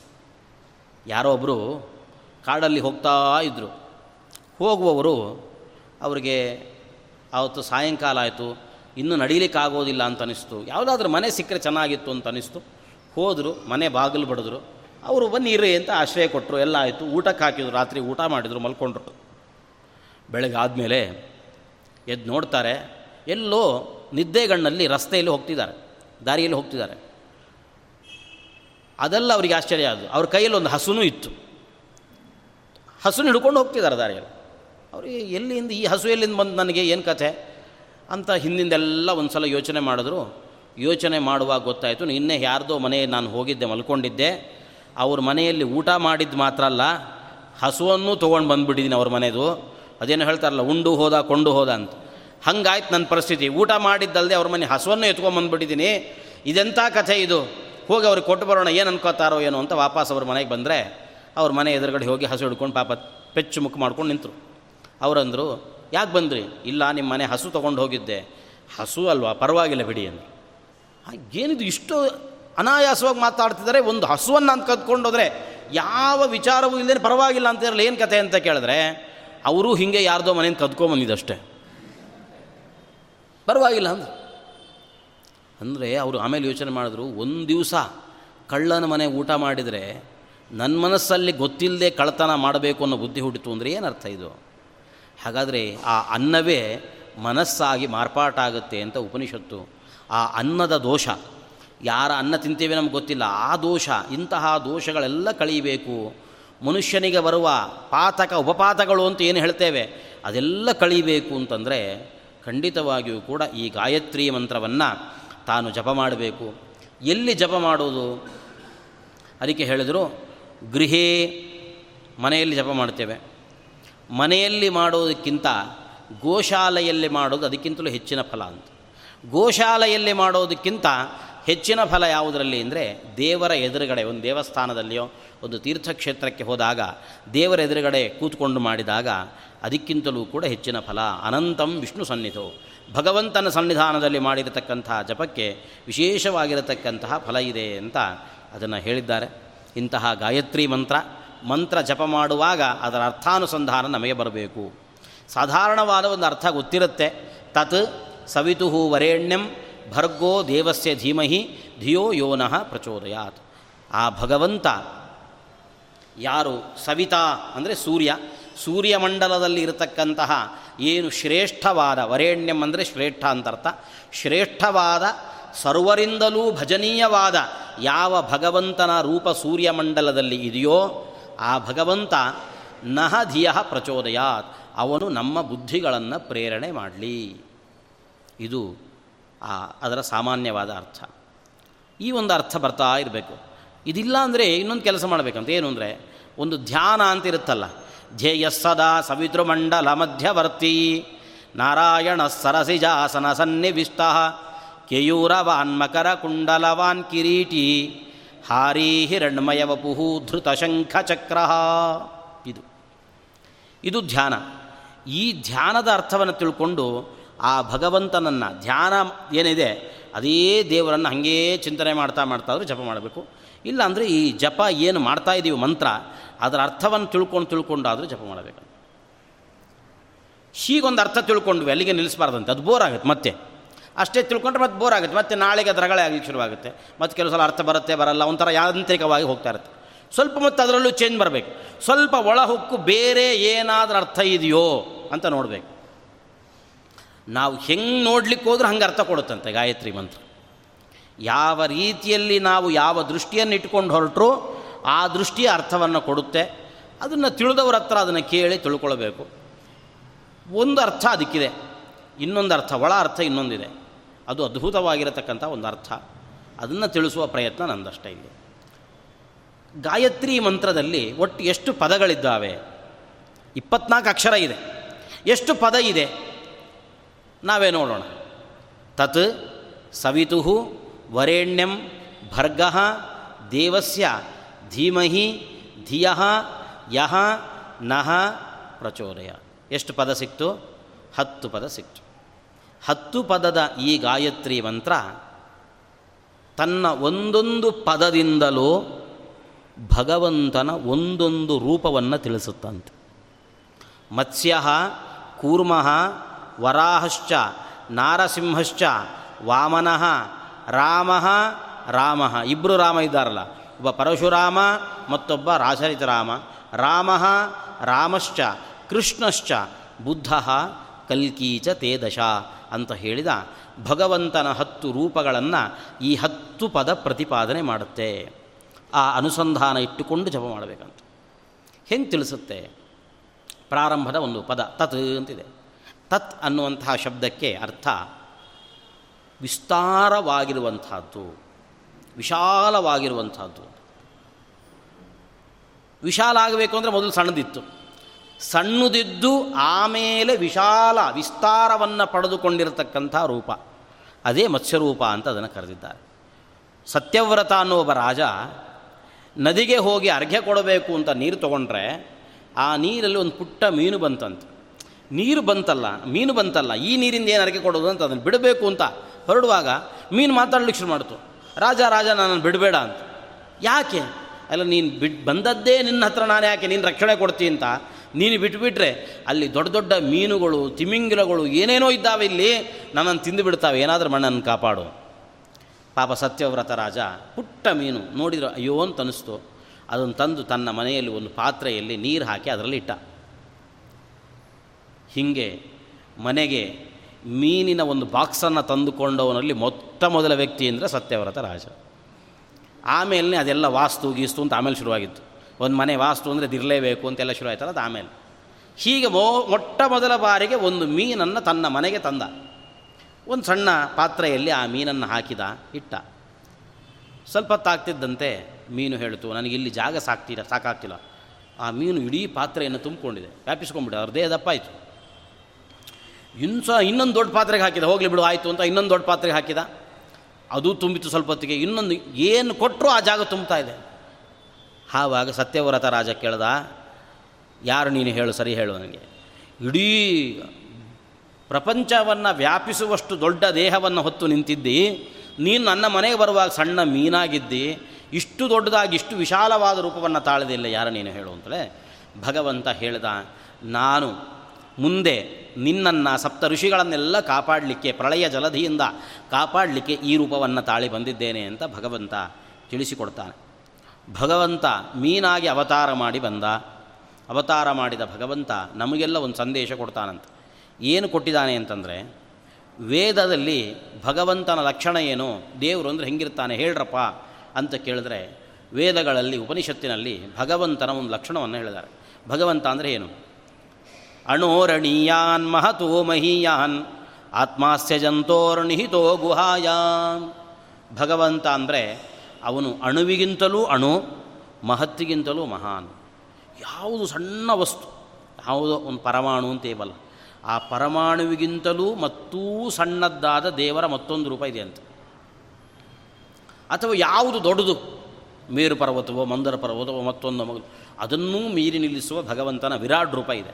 ಆದ್ದರಿಂದ ಅವನು ಏನು ಅಂದರೆ, ಅವನು ಅಣುವಿಗಿಂತಲೂ ಅಣು, ಅವನು ಮಹತ್ತಿಗಿಂತಲೂ ಮಹಾನ್, ಅಂತಹ ಭಗವಂತ ನಿನಗಾಗಿ ಕರುಣೆಯಿಂದ ನಿನ್ನ ಹೃದಯದಲ್ಲಿ ಹೊಕ್ಕು, ಅಲ್ಲಿ ಎಷ್ಟು ಜಾಗ ಇದೆಯೋ ಅಷ್ಟಕ್ಕೇ ತನ್ನ ದೇಹವನ್ನು ತಾಳುಕೊಂಡು ಒಳಗೆ ನಿಂತಿದ್ದಾನೆ. ಆತ್ಮಾಸೆಯಂತೋ ನಹಿತೋ ಗುಹಾಯಾಮ್ ನಮಗೆ ದೇವರ ಈ ಸ್ವರೂಪ ಹೇಳಿದ್ರಲ್ಲ, ಅಣುವಿಗಿಂತಲೂ ಅಣು, ಮಹತ್ಗಿಂತಲೂ ಮಹಾನ್ ಅಂದ್ರಲ್ಲ. ಇದು ಯಾಕೋ ಸ್ವಲ್ಪ ತಲೆಗೆ ತುಂಬೋದು ಕಷ್ಟ. ತಲೆಗೆ ಹೋಗೋದು ಕಷ್ಟ. ಯಾಕೆಂದರೆ ನಮಗೆ ಕೆಲವರನ್ನು ನೋಡಿದ್ದೀವಿ ಅವರು ಯಾವಾಗಲೂ ಅಣುವೆ. ಕೆಲವರನ್ನು ನೋಡಿದ್ದೀವಿ ಅವರು ಮಹಾನ್ನೇ. ನಾವು ದಿವಸ ಇಂಥವ್ರನ್ನ ನೋಡ್ತಾನೆ ಇರ್ತೀವಿ ನಿರಂತರವಾಗಿ. ಹೇಗೆ ಅಂದರೆ ಕೆಲವರು ಇರ್ತಾರೆ, ತುಂಬ ತೆಳ್ಳಗಿರ್ತಾರೆ. ಅವ್ರಿಗೊಂದೇ ಒಂದು ಜೀವನ ದೊಡ್ಡ ಆಸೆ. ಏನು ಅಂದರೆ ನಾನು ಯಾವತ್ತಿಗಾದರೂ ಒಂದು ದಿವಸ ದಪ್ಪ ಆಗಬೇಕು. ಬೆಳಗ್ಗೆದ್ದರು ಹಿಂದಿನ ದಿವಸನೇ ಅವಲಕ್ಕಿ, ಗಿವಲಕ್ಕೆಲ್ಲ ಮೊಸರಲ್ಲಿ ನೆನ್ನೆ ಹಾಕಿಟ್ಟಿದ್ರು. ಯಾರೊಬ್ರು ಹೇಳಿದ್ರು ಅದನ್ನು ಬೆಳಗ್ಗೆದ್ದು ಕೂಡಲೇ ಯಾರು ಮೊಸರು ಅವಲಕ್ಕಿ ತಿಂತಾರೋ ದಪ್ಪ ಆಗ್ತಾರೆ. ಏನು ಪ್ರಯತ್ನಗಳು ಅಂದರೆ ಅಷ್ಟಿಷ್ಟಲ್ಲ. ಎಲ್ಲ ತಿಂದಿದ್ದಾಯಿತು, ಎಲ್ಲ ಮಾಡಿದ್ದಾಯಿತು. ಏನು ಮಾಡಿದರೂ? ತೆಳ್ಳಗಿದ್ದವ್ರು ದಪ್ಪ ಆಗಲ್ಲ ಇನ್ನು ಕೆಲವರು ಇರ್ತಾರೆ. ಪಾಪ ಹುಟ್ಟುತ್ತಾನೆ ಏನೋ ಒಂದು ಆನುವಂಶಿಕವಾಗಿ ದಪ್ಪಗ ಆಗಿಬಿಟ್ಟಿರ್ತಾರೆ. ಅವ್ರದ್ದು ಒಂದು ದೊಡ್ಡ ಗೋಲ್ ಜೀವನದಲ್ಲಿ. ಏನು ಅಂದರೆ ಏನಾದರೂ ಮಾಡಿ ನಾನು ತೆಳ್ಳಗಾಗಬೇಕು.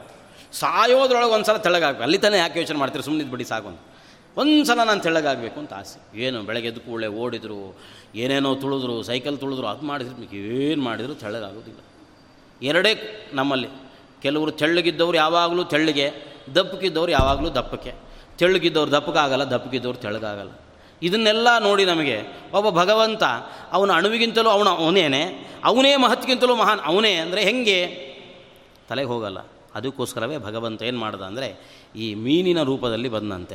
ನೋಡ್ರಪ್ಪ, ನಾನೇ ಅಣುವಿಗಿಂತಲೂ ಅಣು. ಸತ್ಯವ್ರತರಾಜನ ಕೈಯಲ್ಲಿದ್ದೆ. ನಾನೇ ಸತ್ಯವ್ರತರಾಜನನ್ನು ಕಾಪಾಡುವಷ್ಟು ಮಹಾನ್ನಾಗಿ ಬೆಳೆದೆ. ಆದ್ದರಿಂದ ಅಣೋರಣೀಯಾನ್ ಮಹತೋ ಮಹೀಯಾನ್ ಅನ್ನೋದು ಈ ಮತ್ಸ್ಯರೂಪವನ್ನು ನೋಡಿಯೇ ಹೇಳಿದ್ದಾರೆ. ಆದ್ದರಿಂದ ಇದಿಲ್ಲ ಅಂತ ಎಂದಿಗೂ ಕೂಡ ತಪ್ಪು ತಿಳ್ಕೊಳ್ಬೇಡಿ. ಹೀಗೆ ತತ್ ಎರಡನೇದ್ದು ಸವಿತುಹು. ಸವಿತುಹು ಅನ್ನೋ ಶಬ್ದಕ್ಕೆ ಅರ್ಥ ಮಥನ ಮಾಡಿದ ರೂಪ ಅಂತ ಅರ್ಥ. ಮಥನ ಮಾಡಿದ್ದು. ಯಾರು ಮಥನ ಮಾಡಿದ್ದು? ಕ್ಷೀರ ಸಮುದ್ರ ಮಥನ ಮಾಡಿದ್ದು ಯಾರು? ಕಡಗೋಲನ್ನು ಇಟ್ಟು ವಾಸುಕಿಯನ್ನು ಹಗ್ಗ ಮಾಡ್ಕೊಂಡು ಮಥನ ಮಾಡಿದ್ದು ಯಾರು ಅಂತ ಕೇಳಿದ್ರೆ ಸಣ್ಣ ಮಕ್ಕಳನ್ನ ಕೇಳಿದ್ರೆ ಹೇಳ್ತಾವೆ ದೇವತೆಗಳು, ದೈತ್ಯರು ಸೇರಿ ಮಥನ ಮಾಡಿದರು. ಆದರೆ ಭಾಗವತ ಹೇಳುತ್ತೆ, ಅವರಷ್ಟೇ ಮಥನ ಮಾಡಿದ್ದಲ್ಲ. ಮೂಲ ಮಥನಕ್ಕೆ ಮುಖ್ಯ ಕಾರಣ ಯಾರು ಅಂದರೆ ಮತ್ಸ್ಯರೂಪಿಯಾದ ಭಗವಂತ ಮುಖ್ಯ ಕಾರಣನಾಗಿದ್ದಾನೆ. ಯಾಕೆ? ಅದು ಊರೇನೋ ಮಥನ ಮಾಡಲಿಕ್ಕೇನೋ ಶುರು ಮಾಡಿದರು. ಆದರೆ ಆ ಬೆಟ್ಟ ಇದೆಯಲ್ಲ, ಮಂದರ ಪರ್ವತ, ಭಾರಕ್ಕೆ ಒಳಗೆ ಹೋಗ್ಲಿಕ್ಕೆ ಶುರುವಾಯಿತು. ಕುಸಿಲಿಕ್ಕೆ ಶುರುವಾಡಿತ್ತು ಆವಾಗ ಏನು ಮಾಡ್ದ? ಭಗವಂತ ತಾನು ಕೂರ್ಮ ರೂಪದಿಂದ ಬಂದು ಕೆಳಗೆ ನಿಂತ ಅವನ ಬೆನ್ನಿನ ಮೇಲೆ ಭಾರವನ್ನು ಹೊರಿಸಿ ಇವರು ಮಥನ ಮಾಡಲಿಕ್ಕೆ ಶುರು ಮಾಡಿದರು. ಅದರಿಂದ ಆವತ್ತಿಂದ ಭಾಗವತ ನಮಗೆ ಹೇಳಿತು, ಏನೇ ಕೆಲಸ ಮಾಡಬೇಕು ಅಂತ ನಾವೇ ಕೆಲಸ ಮಾಡಲಿಕ್ಕೆ ಹೋದರೆ ಅದು ಮುಳುಗೋಗೋದೇ ಜಾಸ್ತಿ. ಅದರಿಂದ ನಾವೇನು ಮಾಡಬೇಕು ಅಂದರೆ ದೇವರ ಮೇಲೆ ಭಾರ ಹಾಕಬೇಕು, ಕೆಲಸ ಶುರು ಮಾಡಬೇಕು, ಅದು ಸಾರ್ಥಕ ಆಗುತ್ತೆ. ಇವರು ಹಾಗೆ ಮಾಡಿದರು. ತಾವೇ ಮಾಡ್ಲಿಕ್ಕಂತ ಹೋದರು. ಆಗಲಿಲ್ಲ, ಮುಳುಗಿ ಹೋಗ್ಲಿಕ್ಕೆ ಶುರು ಮಾಡ್ತು. ದೇವರ ಮೇಲೆ ಭಾರ ಹಾಕಿದರು. ದೇವರೇ ನೀನೇ ಕಾಪಾಡಬೇಕು, ದೇವರು ಬಂದ, ಆಮೆಯಾಗಿ ನಿಂತ ಅವನ ಮೇಲೆ ಭಾರ ಇಟ್ಟರು ಮಥನ ಮಾಡಿದರು, ಆಮೇಲೆಲ್ಲ ಬಂತು. ಹೀಗೆ ಅಮೃತ ಮಥನವನ್ನು ಮಾಡಿಕೊಟ್ಟಿರತಕ್ಕಂಥ ರೂಪ. ಇಷ್ಟು ದೊಡ್ಡ ಬೆಟ್ಟವನ್ನು ಅವನು ಬೆನ್ನಿನ ಮೇಲೆ ಇಟ್ಟರಲ್ಲ ಅದು ಸುಮ್ಮನೆ ಇಟ್ಟಿದ್ದು ಅಲ್ಲ, ಭಾರ ಹೊರಿಸಿದ್ದು ಮಾತ್ರ ಅಲ್ಲ. ಬೆನ್ನಿನ ಮೇಲೆ ಇಟ್ಟು ಹಾಕಿ ತಿಕ್ಲಿಕ್ಕೆ ಶುರು ಮಾಡಿದ್ರು, ಉಜ್ಜಿದ್ರು ಅದನ್ನು. ಬೆನ್ನು ಏನಾಗಬೇಕು? ಆ ಮುಳ್ಳು, ಕಲ್ಲು, ಮಣ್ಣು ಇರುವಂತಹ ಬೆಟ್ಟವನ್ನು ಬೆನ್ನಿನ ಮೇಲೆ ಇಟ್ಟರೆ ಆ ಬೆನ್ನು ಎಷ್ಟು ಗಾಯ ಆಗಬೇಕು, ಏನು ನೋವಾಗಬೇಕು? ವಸ್ತುತಃ ಗಾಯ ಆಗಲಿಲ್ಲ ನೋವಾಗಲಿಲ್ಲ ಅಂತೆ ಆರಾಮ ಅನ್ನಿಸ್ತಂತೆ ಕೂರ್ಮರೂಪಿಯಾದ ಭಗವಂತನಿಗೆ ಆರಾಮ ಅನ್ನಿಸ್ತು ಆನಂದ ಆಯ್ತಂತ. ಎಷ್ಟು ಆನಂದ ಆಯಿತು ಅಂದರೆ, ಈ ಬೇಸಿಗೆಗಾಲದಲ್ಲಿ ಬೆಂತುರಿಸೋದು ಜಾಸ್ತಿ. ಅದು ಯಾಕೋ ಬೇಸಿಗೆಗಾಲದಲ್ಲಿ ಬೆಂತುರಿಸ್ತಾ ಇರುತ್ತೆ. ಅದಕ್ಕೇನು ಮಾಡೋದು? ಕೆಲವರೆಲ್ಲ ಮೊದಲೇ ಯೋಚನೆ ಮಾಡಿ ಇಟ್ಕೊಂಡಿರ್ತಾರೆ. ಶ್ರಾವಣ ಮಾಸದಲ್ಲಿ ಸ್ವಲ್ಪ ದಪ್ಪ ದಪ್ಪಕ್ಕೆ ಜನಿವಾರಗಳನ್ನು ಹಾಕ್ಕೊಂಡಿರ್ತಾರೆ. ಯಾಕೆಂದರೆ ವೈಶಾಖಕ್ಕಿರಲಿ ಬೇಕಾಗುತ್ತೆ ಇನ್ನು ಕೆಲವರು ಆ ವೈಶಾಖ ಮಾಸ ಅಂತ ಅಲ್ಲಿ ಇಲ್ಲಿ ಎಲ್ಲಾದರೂ ಹೋದರೆ ಈ ಬೀಸಣಿಕೆಗಳನ್ನು ದಾನ ಕೊಡ್ತಾ ಇರ್ತಾರೆ. ಇವತ್ತಿನ ಕಾಲಕ್ಕೆ ಬೀಸಣಿಕೆ ದಾನ ಕೊಟ್ಟರೆ ಅವರಾದ್ರೆ ಏನು ಮಾಡಬೇಕು?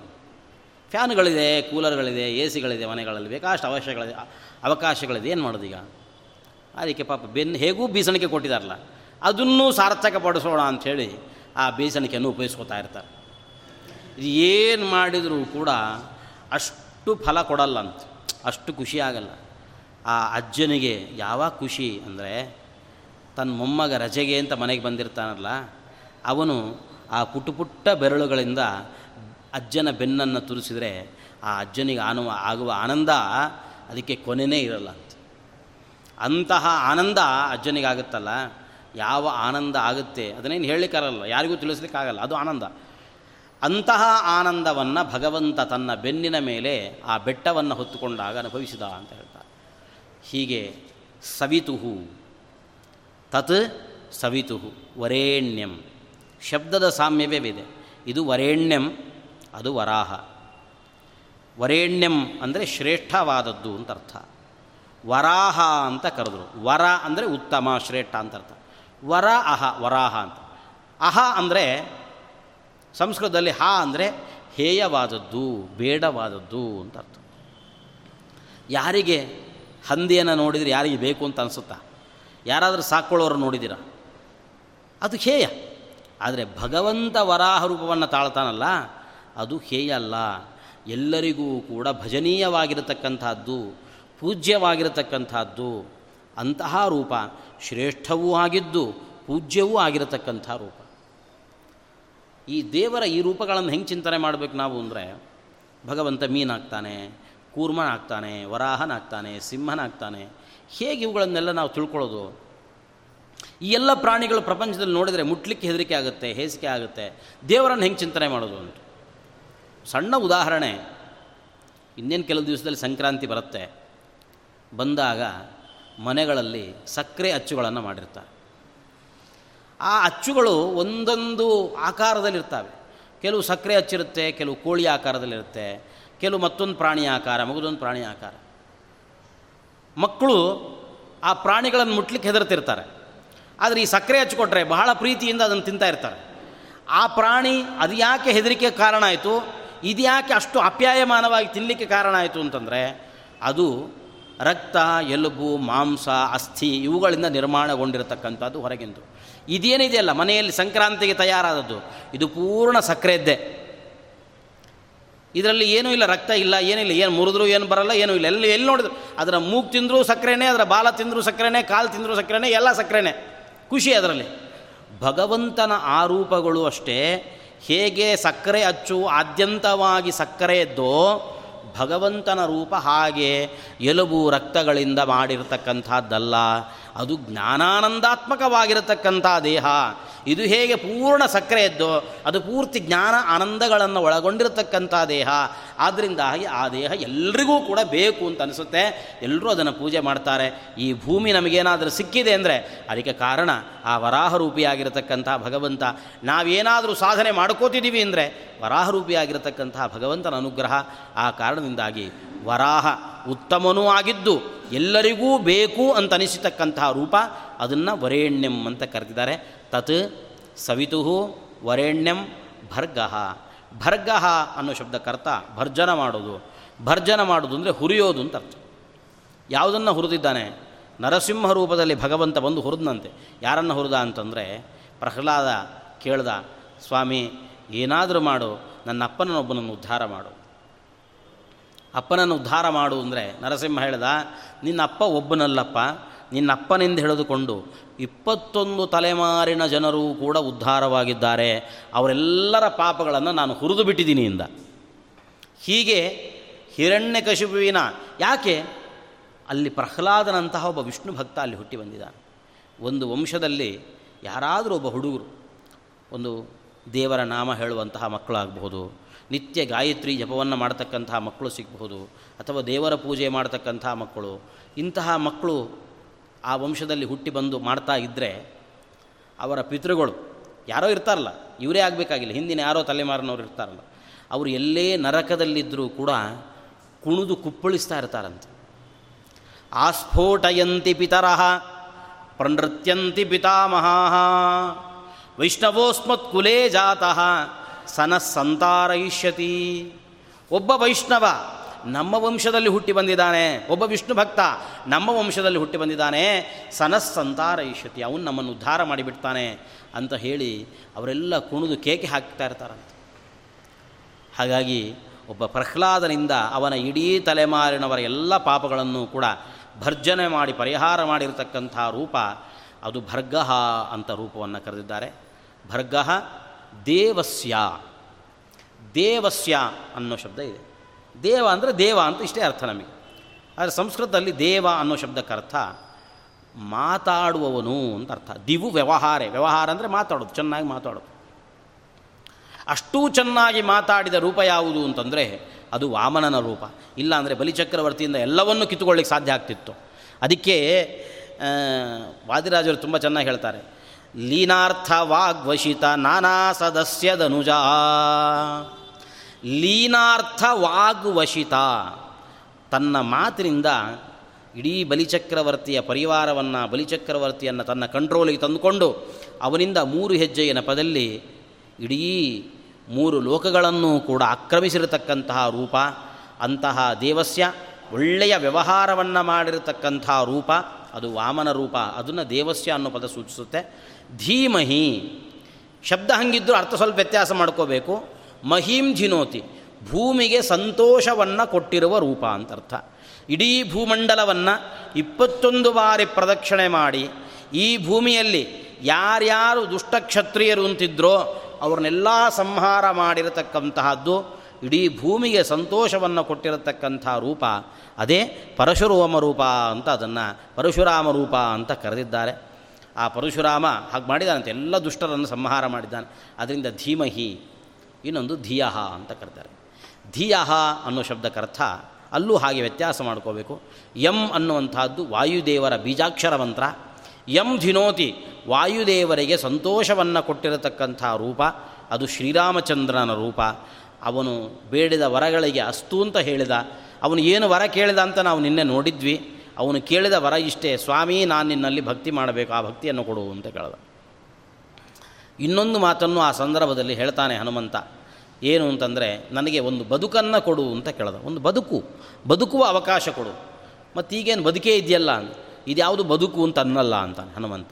ಆ ಸಂದರ್ಭದಲ್ಲಿ ಹನುಮಂತ ಹೇಳಿದ, ಬದುಕು ಅಂದರೆ ಯಾವುದು ಅಂದರೆ, ಎಷ್ಟೇ ಕಥಾ ಸೇವಕ ಏವ ಸರ್ವದಾ, ಯಾರು ನಿರಂತರವಾಗಿ ನಿನ್ನ ಕಥೆಗಳನ್ನು ಕೇಳ್ತಾ ಕೇಳ್ತಾ ಜೀವನವನ್ನು ಕಳೀತಾನಲ್ಲ, ಅವನು ಬದುಕಿದಂತೆ. ಮತ್ತು ಉಳಿದವರೆಲ್ಲ, ಏನು ಹೋಗೇ ಬಿಟ್ಟಿದ್ದಾರೆ ಅಂತ ಹೇಳ್ಬೇಕಾ, ಏನು ಕಥೆ? ಹನುಮಂತ ಹಂಗೆಲ್ಲ ಕೆಟ್ಟ ಮಾತಾಡಲ್ಲ ಅವನಂದ, ಯಾರು ನಿರಂತರವಾಗಿ ನಿನ್ನ ಕಥೆಗಳನ್ನು ಕೇಳ್ತಿರ್ತಾರೋ, ಅವರು ಬದುಕಿದಂತೆ. ಉಳಿದವರೆಲ್ಲ ಉಸಿರಾಡ್ತಿರುವಂತೆ. ಸುಮ್ಮನೆ ಉಸಿರಾಡ್ತಿದ್ದಾರಷ್ಟೇ ಏನಂತ ದೊಡ್ಡ ಸಾಧನೆ ಇಲ್ಲ. ಅಂತಹ ಜೀವನ ಕೊಡುವನು, ಅದಕ್ಕೂ ಅಸ್ತು ಅಂತ ಹೇಳಿದೆ. ಹೀಗೆ ವಾಯುದೇವರಿಗೆ ಸಂತೋಷವನ್ನು ಕೊಟ್ಟಿರತಕ್ಕಂಥ ರೂಪ. ಇನ್ನು ಯಹ ಅಂತ ಮತ್ತೊಂದು ಶಬ್ದ ಇದೆ. ಅಕ್ಷರ ಒಂದೇ, ಅರ್ಥ ಎರಡು. ಜ್ಞಾನ ಮತ್ತು ಬಲ ಅಂತ ಅರ್ಥ. ಯಹ ಅನ್ನೋ ಶಬ್ದಕ್ಕೆ ಜ್ಞಾನ ಮತ್ತು ಬಲ. ಭಗವಂತನ ಕೆಲವು ಅವತಾರಗಳಿದೆಯಂತೆ. ಅದು ಕೇವಲ ಜ್ಞಾನೋಪದೇಶಕ್ಕೆ ಮಾತ್ರ. ಕೆಲವು ಅವತಾರಗಳಿದ್ದಾವೆ, ಬಲ ಕಾರ್ಯಕ್ಕೆ, ರಾಕ್ಷಸರ ಸಂಹಾರಕ್ಕೋಸ್ಕರ. ಆದರೆ ಕೃಷ್ಣಾವತಾರ ಒಂದಿದೆಯಲ್ಲ, ಅದು ಜ್ಞಾನ ಕಾರ್ಯವನ್ನೂ ಮಾಡುತ್ತೆ ಬಲ ಕಾರ್ಯವನ್ನು ಮಾಡುತ್ತೆ. ಕಂಸ ಮುಂತಾಗಿರುವ ಅನೇಕ ರಾಕ್ಷಸರ ಸಂಹಾರ. ಅದರ ಜೊತೆಯಲ್ಲಿ ಜ್ಞಾನೋಪದೇಶ. ಸರ್ವೋಪನಿಷದೋ ಗಾವ ದೋಗ್ಧಾ ಗೋಪಾಲ ನಂದನ ಪಾರ್ಥೋ ವತ್ಸಃ ಸುಧೀರ್ ಭೋಕ್ತ ದುಗ್ಧಂ ಗೀತಾಮೃತಂ ಮಹತ್. ಇಡೀ ಪ್ರಪಂಚಕ್ಕೆ ಅರ್ಜುನನಿಗೆ ಉಪದೇಶ ಮಾಡುವ ನೆಪದಲ್ಲಿ ಇಡೀ ಪ್ರಪಂಚಕ್ಕೆ ಗೀತೆಯನ್ನು ಉಪದೇಶ ಮಾಡಿಕೊಟ್ಟಿರತಕ್ಕಂಥ ರೂಪ. ಅದರಿಂದ ಜ್ಞಾನಮುದ್ರಾಯ ಕೃಷ್ಣಾಯ ಅಂತಲೇ ಅವನನ್ನು ಕರೀತಾರೆ. ಅಂತಹ ಜ್ಞಾನಕ್ಕೋಸ್ಕರವೂ ಅವತಾರ ಮಾಡಿರತಕ್ಕಂಥ ರೂಪ. ಬರೀ ಅರ್ಜುನನಿಗೆ ಮಾತ್ರ ಉಪದೇಶ ಮಾಡಿದ್ದಲ್ಲ, ಉದ್ಧವನಿಗೂ ಉಪದೇಶ ಮಾಡ್ತಾನೆ. ಅದನ್ನು ಉದ್ಧವ ಗೀತೆ ಅಂತ ಕರೆದಿದ್ದಾರೆ. ಹೀಗೆ ಉದ್ಧವನಿಗೆ, ಅರ್ಜುನನಿಗೆ ಅನೇಕ ಜನ ಭಕ್ತರನ್ನು ಜ್ಞಾನಕ ಮಾರ್ಗದಲ್ಲಿಯೂ ಕೂಡ ಕರೆದುಕೊಂಡು ಹೋಗಿರತಕ್ಕಂಥ ರೂಪ. ಅಂತಹ ಶ್ರೀಕೃಷ್ಣನ ರೂಪ. ಅದು ಯಹ. ಆಮೇಲೆ ಧಿಯ ಯಹ ಆಯಿತು. ನಹ ಅಂತ ಇನ್ನೊಂದು ಶಬ್ದ ಇದೆ. ನಾ ಅಂತ. ನಾ ಅಂದರೆ ಇಲ್ಲ, ಅಲ್ಲ. ಎರಡೇ ಅರ್ಥ. ನಾ ಅಂದರೆ ಅಲ್ಲ. ಅದೊಂದು ರೂಪ ಇದೆ ಅಂತೆ. ನೀವು ಅವನ ಎದುರುಗಡೆ ತೊಗೊಂಡೋಗಿ, ಇದು ಶಾಶ್ವತನಾ? ಅಂತ ಕೇಳಿ. ಅಲ್ಲ ಅಂತ. ಒಟ್ಟು ಅಲ್ಲ. ಯಾವುದನ್ನು ತೊಗೊಂಡು ಹೋದರೂ ಯಾವುದೂ ಶಾಶ್ವತ ಅಲ್ಲ. ಎಲ್ಲ ಕ್ಷಣಿಕ ಕ್ಷಣಿಕ ಕ್ಷಣಿಕ ಅಂತ ಪ್ರತಿಪಾದನೆ ಮಾಡಿರತಕ್ಕಂಥ ರೂಪ, ಅದು ಬುದ್ಧ ರೂಪ. ಅದನ್ನು ನಹ ಅನ್ನೋ ಶಬ್ದದಿಂದ ಕರೆದಿದ್ದಾರೆ. ಹೀಗೆ ಪ್ರಪಂಚ ಸಂಪೂರ್ಣವಾಗಿ ಅಧರ್ಮ ಇಲ್ಲಿ ಜಾಸ್ತಿ ಆಗಿ ಹೋದಾಗ, ಪುನಃ ಕೀಕಟ ಅನ್ನುವ ಪ್ರದೇಶದಲ್ಲಿ ಒಬ್ಬ ರಾಜನ ಮನೆತನದಲ್ಲಿ ಅವತಾರವನ್ನು ಮಾಡಿ ಕುದುರೆಯ ಮೇಲೆ ಕೂತುಕೊಂಡು ಎಲ್ಲ ದುಷ್ಟರನ್ನು ಕೂಡ ಸಂಹಾರ ಮಾಡಿ ಮತ್ತೆ ಅಧರ್ಮವನ್ನು ನಾಶಗೊಳಿಸಿ ಮತ್ತೆ ಪುನಃ ಧರ್ಮಕ್ಕೆ ಪ್ರಚೋದಯಾತ್, ಪ್ರೇರಣೆ ಕೊಟ್ಟಿರುವಂತಹ ರೂಪ ಅದು ಆ ಕಲ್ಕಿ ರೂಪ ಅಂತ ಅದನ್ನು ಕರೆದಿದ್ದಾರೆ. ಹೀಗೆ ಭಗವಂತ ತ ಹತ್ತು ರೂಪಗಳು, ಅವನ ಹತ್ತು ರೂಪಗಳು ಹೇಗೆ ಈ ಹತ್ತು ಪದಗಳಿಂದ ಹೊರಗೆ ಬರುತ್ತೆ ಅನ್ನುವ ಅನುಸಂಧಾನ ಮಾಡಿಕೊಳ್ತಾ ಮಾಡಿಕೊಳ್ತಾ ಗಾಯತ್ರಿ ಮಂತ್ರವನ್ನು ಜಪ ಮಾಡತಕ್ಕಂಥದ್ದು. ಇದು ಹೀಗೆ ಇದೇ ಅರ್ಥನೇ ಆಗಬೇಕು ಅಂತಿಲ್ಲ. ಮತ್ತೊಂದು ರೀತಿಯಾದ, ಮತ್ತೊಂದು ಹೊಸದಾದ, ಇನ್ನೆಲ್ಲೋ ಏನೋ ಹೇಳಿರತಕ್ಕಂಥ ಅರ್ಥ. ಅಂತೂ ನಾವು ಗಾಯತ್ರಿ ಜಪ ಮಾಡುವಾಗ ಅದರ ಅರ್ಥ, ಆ ಅನುಸಂಧಾನ ನಿರಂತರವಾಗಿ ನಮಗೆ ಬರ್ತಾ ಇರಬೇಕು. ಈ ರೀತಿಯಾಗಿರತಕ್ಕಂಥ ಗಾಯತ್ರಿ ಮಂತ್ರದ ಅದರ ಪ್ರಭಾವ ಏನು, ಗಾಯತ್ರಿ ಅಂತ ನೋಡಲಿಕ್ಕೆ ಬಹಳ ಸಣ್ಣ ಮಂತ್ರ ಅಂತ ನಮಗನಿಸುತ್ತೆ. ಆದರೆ ಆ ಮಂತ್ರದ ಜಪ, ಪ್ರಭಾವ ಅದು ಅದ್ಭುತ. ಅದನ್ನು ಯಾರಿಂದಲೂ ಕೂಡ ತಡೆಯಲಿಕ್ಕೆ ಸಾಧ್ಯ ಇಲ್ಲ. ತತ್ರಾಪಿ ಸಣ್ಣ ಮಕ್ಕಳಿಗೆ ಅವರು ಸ್ಕೂಲಿಗೆ, ಕಾಲೇಜ್ಗಳಿಗೆ ಹೋಗುವಾಗ ಅವರಿಗೆ ಓದಿದ್ದೆಲ್ಲ ತಲೆಯಲ್ಲಿ ಉಳಿಬೇಕು ಅಂತಂದರೆ, ಮೊದಲು ಮಾಡಬೇಕಾದ ಕೆಲಸ ಏನು ನಾವು ಅಂದರೆ ಟ್ಯೂಷನಿಗೆ ಕಳಿಸೋದಲ್ಲ. ಕಳಿಸೋಣ, ಅದರ ಜೊತೆಯಲ್ಲಿ ಗಾಯತ್ರಿ ಮಂತ್ರವನ್ನು ಜಪ ಮಾಡಲಿಕ್ಕೆ ಹೇಳಿದರೆ ಆ ಗಾಯತ್ರಿ ಮಂತ್ರದಿಂದ ಒಂದು ಪ್ರಜ್ಞಾಶಕ್ತಿ ಬೆಳೀತಂತ. ಅದನ್ನೇ ಧಿಯೋ ಯೋನಃ ಪ್ರಚೋದಯಾತಂತ ಅಂದರೆ ಬುದ್ಧಿ ಕೊಡಲಿ ಅಂತ ಕೇಳಲಿಲ್ಲ. ಬುದ್ಧಿಗೆ ಪ್ರೇರಣೆ ಕೊಡಲಿ ಅಂತ ಕೇಳಿದ್ರು. ಬುದ್ಧಿ ಮನುಷ್ಯ ಅಂದಮೇಲೆ ಇದ್ದೇ ಇರುತ್ತೆ. ಬುದ್ಧಿ ಇಲ್ಲದೇ ಇದ್ದರೆ ಅವನನ್ನು ಪಶು ಅಂತ ಕರೀತಾರೆ. ಬುದ್ಧಿ ಇದೇ ಇದೆ. ಆ ಬುದ್ಧಿ ಚುರುಕಾಗಬೇಕು. ಅದಕ್ಕೆ ಪ್ರಜ್ಞಾಶಕ್ತಿ, ಧಾರಣಾಶಕ್ತಿ, ಮೇಧಾಶಕ್ತಿ ಎಲ್ಲ ಬರಬೇಕು. ಒಬ್ಬ ಪರೀಕ್ಷಿದ್ರಾಜನಿಗೆ ಇಡೀ ಭಾಗವತ ಶುರುವಾಗುತ್ತಲ್ಲ. ಅದಕ್ಕೆ ಕಥೆ ಮೂಲ ಕಾರಣ ಏನು? ಶಮೀಕ ಋಷಿಗಳ ಮಗ ಶೃಂಗಿ ಅವನಿಗೆ ಶಾಪ ಕೊಡ್ತಾನೆ. ಇವತ್ತಿನಿಂದ ಏಳು ದಿವಸಗಳ ಒಳಗೆ ನಿನಗೆ ಒಂದು ಹಾವು ಕಚ್ಚಿ ನೀನು ಸಾಯಬೇಕು ಅಂತ ಶಾಪ ಕೊಟ್ಟ. ಒಂದು ಸಣ್ಣ ಹುಡುಗ ಶಾಪ ಕೊಟ್ಟಿತ್ತು. ಆದರೆ ಶಮೀಕ ಋಷಿಗಳು ಆಮೇಲೆ ಹೇಳಿ ಕಳಿಸಿದ್ರು, ಪರೀಕ್ಷಿತ್ ರಾಜನಿಗೆ, ನಿನಗೆ ನನ್ನ ಮಗ ಹಿಂಗೆ ಶಾಪ ಕೊಟ್ಟಿದ್ದಾನೆ, ಏಳು ದಿವಸಗಳ ಒಳಗಾಗಿ ನೀನು ಸಾಯ್ತಿ ಆದ್ದರಿಂದ ಏನಾದರೂ ಸಾಧನೆ ಮಾಡ್ಕೋ ಅಂತ ಹೇಳಿ ಕಳಿಸಿದ್ರು. ಶಮೀಕ ಋಷಿಗಳು, ನನ್ನ ಮಗ ಹಿಂಗೆ ಶಾಪ ಕೊಟ್ಟಿದ್ದಾನೆ, ನಾನು ಆ ಶಾಪವನ್ನು ಕಿತ್ತೆಸೀತಾ ಇದ್ದೇನೆ, ನಿನಗೇನೂ ಆಗಲ್ಲ ಅದರಿಂದ ಅನ್ನಲಿಲ್ಲ ಅಥವಾ ಬಂದು ನಿನ್ನ ಮನೆಯಲ್ಲಿ ಕೂತು ಒಂದು ಹೋಮ ಮಾಡಿಸ್ತೇನೆ, ನಿನಗೆ ಯಾವ ಅಪಮೃತ್ಯುವೂ ಬರಲ್ಲ ಅನ್ನಲಿಲ್ಲ ಅಷ್ಟು ಯಾಕೆ? ಅವನು ಗಂಗಾ ನದಿ ತೀರಕ್ಕೆ ಹೋಗಿ ಕೂತ.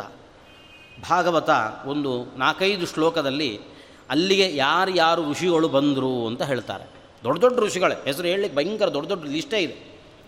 ಅಷ್ಟು ಜನ ಋಷಿಗಳು ಬಂದರು. ಅವ್ರು ಯಾರು?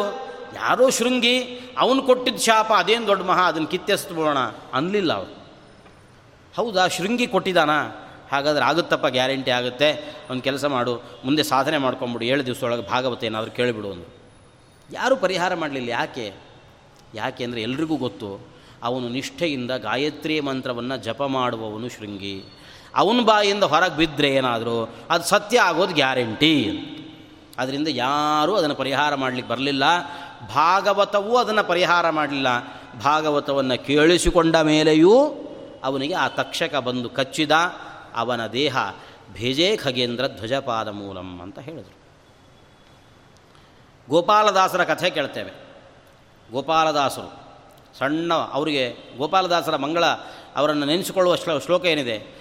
ಆಗತಾದಿ ತ್ರಿಕಾಲಜ್ಞಂ ಆಗಮಾರ್ಥ ವಿಶಾರದಂ, ತ್ಯಾಗ ಭೋಗ ಸಮಾಯುಕ್ತಂ, ಭಾಗಣ್ಣಾರ್ಯ ಗುರುಂಭಜೆ ಅಂತ ಅವರ ಬಗ್ಗೆ ಹೇಳ್ತಾರೆ. ಅವರ ಮೊದಲನೇ ಮಾತೇನಿದೆ? ಆಗತಾದಿ ತ್ರಿಕಾಲಗ್ನಂ ಅವರಿಗೆ ಭೂತ ಭವಿಷ್ಯದ್ ವರ್ತಮಾನ ಎಲ್ಲ ತಿಳಿತಿತ್ತಂತ. ಇಷ್ಟೆಲ್ಲ ಎಲ್ರಿಗೂ ಜ್ಯೋತಿಷ್ಯ ಬೇರೆ ಹೇಳ್ತಿದ್ರು. ಆ ಸಂಕಾಪುರದ ಪ್ರಾಣದೇವರ ಹತ್ರ ಕೂತ್ಕೊಂಡು ಬಂದವರಿಗೆಲ್ಲ ಜ್ಯೋತಿಷ್ಯ ಹೇಳೋದಂತೆ. ಎಲ್ಲಿಂದಪ್ಪ ಇವರಿಗೆ ಆ ಶಕ್ತಿ? ಎಲ್ಲಿಂದ ಬಂತು? ಉಳಿದವರಾದರೆ ಎಲ್ಲಾದರೂ ಟಿ ವಿಗಳಲ್ಲಿ ಸ್ವಲ್ಪ ಅವಕಾಶ ಸಿಕ್ಕರೂ ಸಾಕು. ಇಂತಹ ಪ್ರಸಿದ್ಧ ಜ್ಯೋತಿಷಿಗಳು ಕೇರಳದಿಂದಲೇ ಅಧ್ಯಯನ ಮಾಡಿಕೊಂಡು ಬಂದಿದ್ದಾರೆ. ಅಂತೆಲ್ಲ ಕೊಡ್ತಾರೆ. ಇವರೆಲ್ಲಿ ಯಾವ ಕೇರಳಕ್ಕೆ ಯಾವ ಊರಿಗೆ ಹೋಗಿದ್ರು ಏನು ಕಥೆ? ಇವರು ಏನೂ ಹೋಗಿರಲಿಲ್ಲ. ಅದೇ ಊರಲ್ಲಿ ಪ್ರಾಣದೇವರ ಗುಡಿ ಇತ್ತು. ಯಾರೋ ಸಣ್ಣ ವಯಸ್ಸಿಗೆ ಸರಿಯಾಗಿ ಸ ಉಪನಯನ ಬೇರೆ ಮಾಡಿ ಉಪಕಾರ ಮಾಡಿದರು. ಯಾರೋ ಉಪಕಾರ ಮಾಡಿದ್ದು, ಉಪನಯನ ಮಾಡಿದರು. ಆಮೇಲೆ ಆ ಪ್ರಾಣದೇವರ ಹತ್ರ ಕೂತ್ಕೊಳ್ಳೋದು ಗಾಯತ್ರಿ ಮಂತ್ರವನ್ನು ಜಪ ಮಾಡಿ. ಇಡೀ ಹಗಲು ಎಲ್ಲ ಕೆಲಸ ಮಾಡೋದೇನೆಂದರೆ ಗಾಯತ್ರಿ ಮಂತ್ರವನ್ನೇ ಜಪ ಮಾಡ್ತಾ ಕೂತ್ಕೊಳ್ಳೋದು. ಹೀಗೆ ಗಾಯತ್ರಿ ಮಂತ್ರವನ್ನು ಜಪ ಮಾಡಿ ಮಾಡಿ ಮಾಡಿ ಮಾಡಿ ಆ ನಾಲಿಗೆಗೆ ಒಂದು ಹದ ಬಂದಿತ್ತಂತೆ, ಒಂದು ಪರಿಪಕ್ವತೆ ಬಂದಿತ್ತು. ಅದು ಏನು ಹೇಳಿದರು, ಆ ನಾಲಿಗೆ ಹೆಂಗೆ ಹೊರಳಿದ್ರು, ಇಡೀ ಪ್ರಪಂಚ ಹಂಗೆ ಹೊರಳುತ್ತಿತ್ತು. ಅವ್ರು ಏನು ಹೇಳಿದ್ರು ಅದು ಸತ್ಯ ಆಗ್ತಿತ್ತು. ಅವರು ಆಗತಾದಿ ತ್ರಿಕಾಲಗ್ನಂ ಭೂತ ಭವಿಷ್ಯದ ವರ್ತಮಾನಗಳನ್ನು ಮೂರನ್ನೂ ತಿಳಿದುಕೊಂಡಿರತಕ್ಕಂತಹ ಮಹಾನುಭಾವರಾದರು. ಅದಕ್ಕೆ ಕಾರಣ, ಗಾಯತ್ರಿ ಮಂತ್ರ. ಅದರಿಂದ ಗಾಯತ್ರಿ ಮಂತ್ರವನ್ನು ಇದು ನಮಗೆ ತುಂಬ ಸಲೀಸಾಗಿರತಕ್ಕಂಥ ಉಪಾಯ, ಪುಣ್ಯ ಸಂಪಾದನೆ ಮಾಡಿಕೊಳ್ಳಿಕ್ಕೆ ಸಾಧನೆ ಮಾಡಲಿಕ್ಕೆ, ನಾಲಿಗೆ ಒಂದು ಶಕ್ತಿಯನ್ನು ತಂದುಕೊಳ್ಳಿಕ್ಕೆ, ನಮ್ಮ ಬ್ರಾಹ್ಮಣ್ಯವನ್ನು ಉಳಿಸ್ಕೊಳ್ಳಿಕ್ಕೆ ಎಲ್ಲ ರೀತಿಯಿಂದಲೂ ಕೂಡ ಈ ಗಾಯತ್ರಿ ಮಂತ್ರ ನಮಗೆ ಎಲ್ಲ ರೀತಿಯಲ್ಲೂ ಸಹಕಾರವನ್ನು ಕೊಡ್ತಕ್ಕಂಥದ್ದು. ಅಂತಹ ಗಾಯತ್ರಿ ಮಂತ್ರವನ್ನು ಬಿಟ್ಟು ನಾವು ಎಲ್ಲೆಲ್ಲೋ ಏನೇನೋ ಸುತ್ತಾಡಲಿಕ್ಕೆ ಹೋಗ್ತೇವೆ. ಕೊಂಕಳಲ್ಲೇ ಕೂಸನ್ನು ಇಟ್ಕೊಂಡು ಊರೆಲ್ಲ ಸುತ್ತಾಡಿದರು ಅಂತ ಗಾದೆ ಇದೆಯಲ್ಲ? ಹಾಗೆ ಅಪ್ಪ ಕೊಟ್ಟಿರುವ ಗಾಯತ್ರಿ ಮಂತ್ರ ಇದೆ. ಚೆನ್ನಾಗಿ ಅದನ್ನು ಜಪ ಮಾಡಿದರೆ ಏನು ಬೇಕಿದ್ರೂ ಆ ಸಾಧನೆ, ಆ ಗಾಯತ್ರಿ ಮಂತ್ರದಿಂದಲೇ ಮನುಷ್ಯ ಪಡ್ಕೊಳ್ಬೋದು ಆ ಗಾಯತ್ರಿ ಮಂತ್ರ ಜಪ ಮಾಡುವ ಕೆಲವೊಂದು ನಿಯಮಗಳಿದ್ದಾವೆ. ಅರ್ಥಾನುಸಂಧಾನ ಮಾಡಿಕೊಂಡು ಗಾಯತ್ರಿ ಮಂತ್ರ ಜಪ ಮಾಡಿದರೆ ಯಾವ ವಿಧವಾದ ಪಾಪಗಳೂ ಕೂಡ ಈತನಿಗೆ ಅಂಟೋದಿಲ್ಲ. ಅಂತಹ ಗಾಯತ್ರಿ ಮಂತ್ರದ ಒಂದು ವಿವರಣೆ ಕೊಡುವಂತಹ ಅವಕಾಶ ಇಲ್ಲಿ ಸಿಕ್ಕಿದ್ದಕ್ಕೆ ಕಾರಣೀಕರ್ತರಾದ ಎಲ್ರಿಗೂ, ಕಾರಣರಾದ ಎಲ್ರಿಗೂ ನನ್ನ ವಂದನೆಗಳನ್ನು ಅರ್ಪಿಸ್ತಾ ನನ್ನ ಮಾತನ್ನು ಮುಗಿಸ್ತೇನೆ. ಶ್ರೀಕೃಷ್ಣ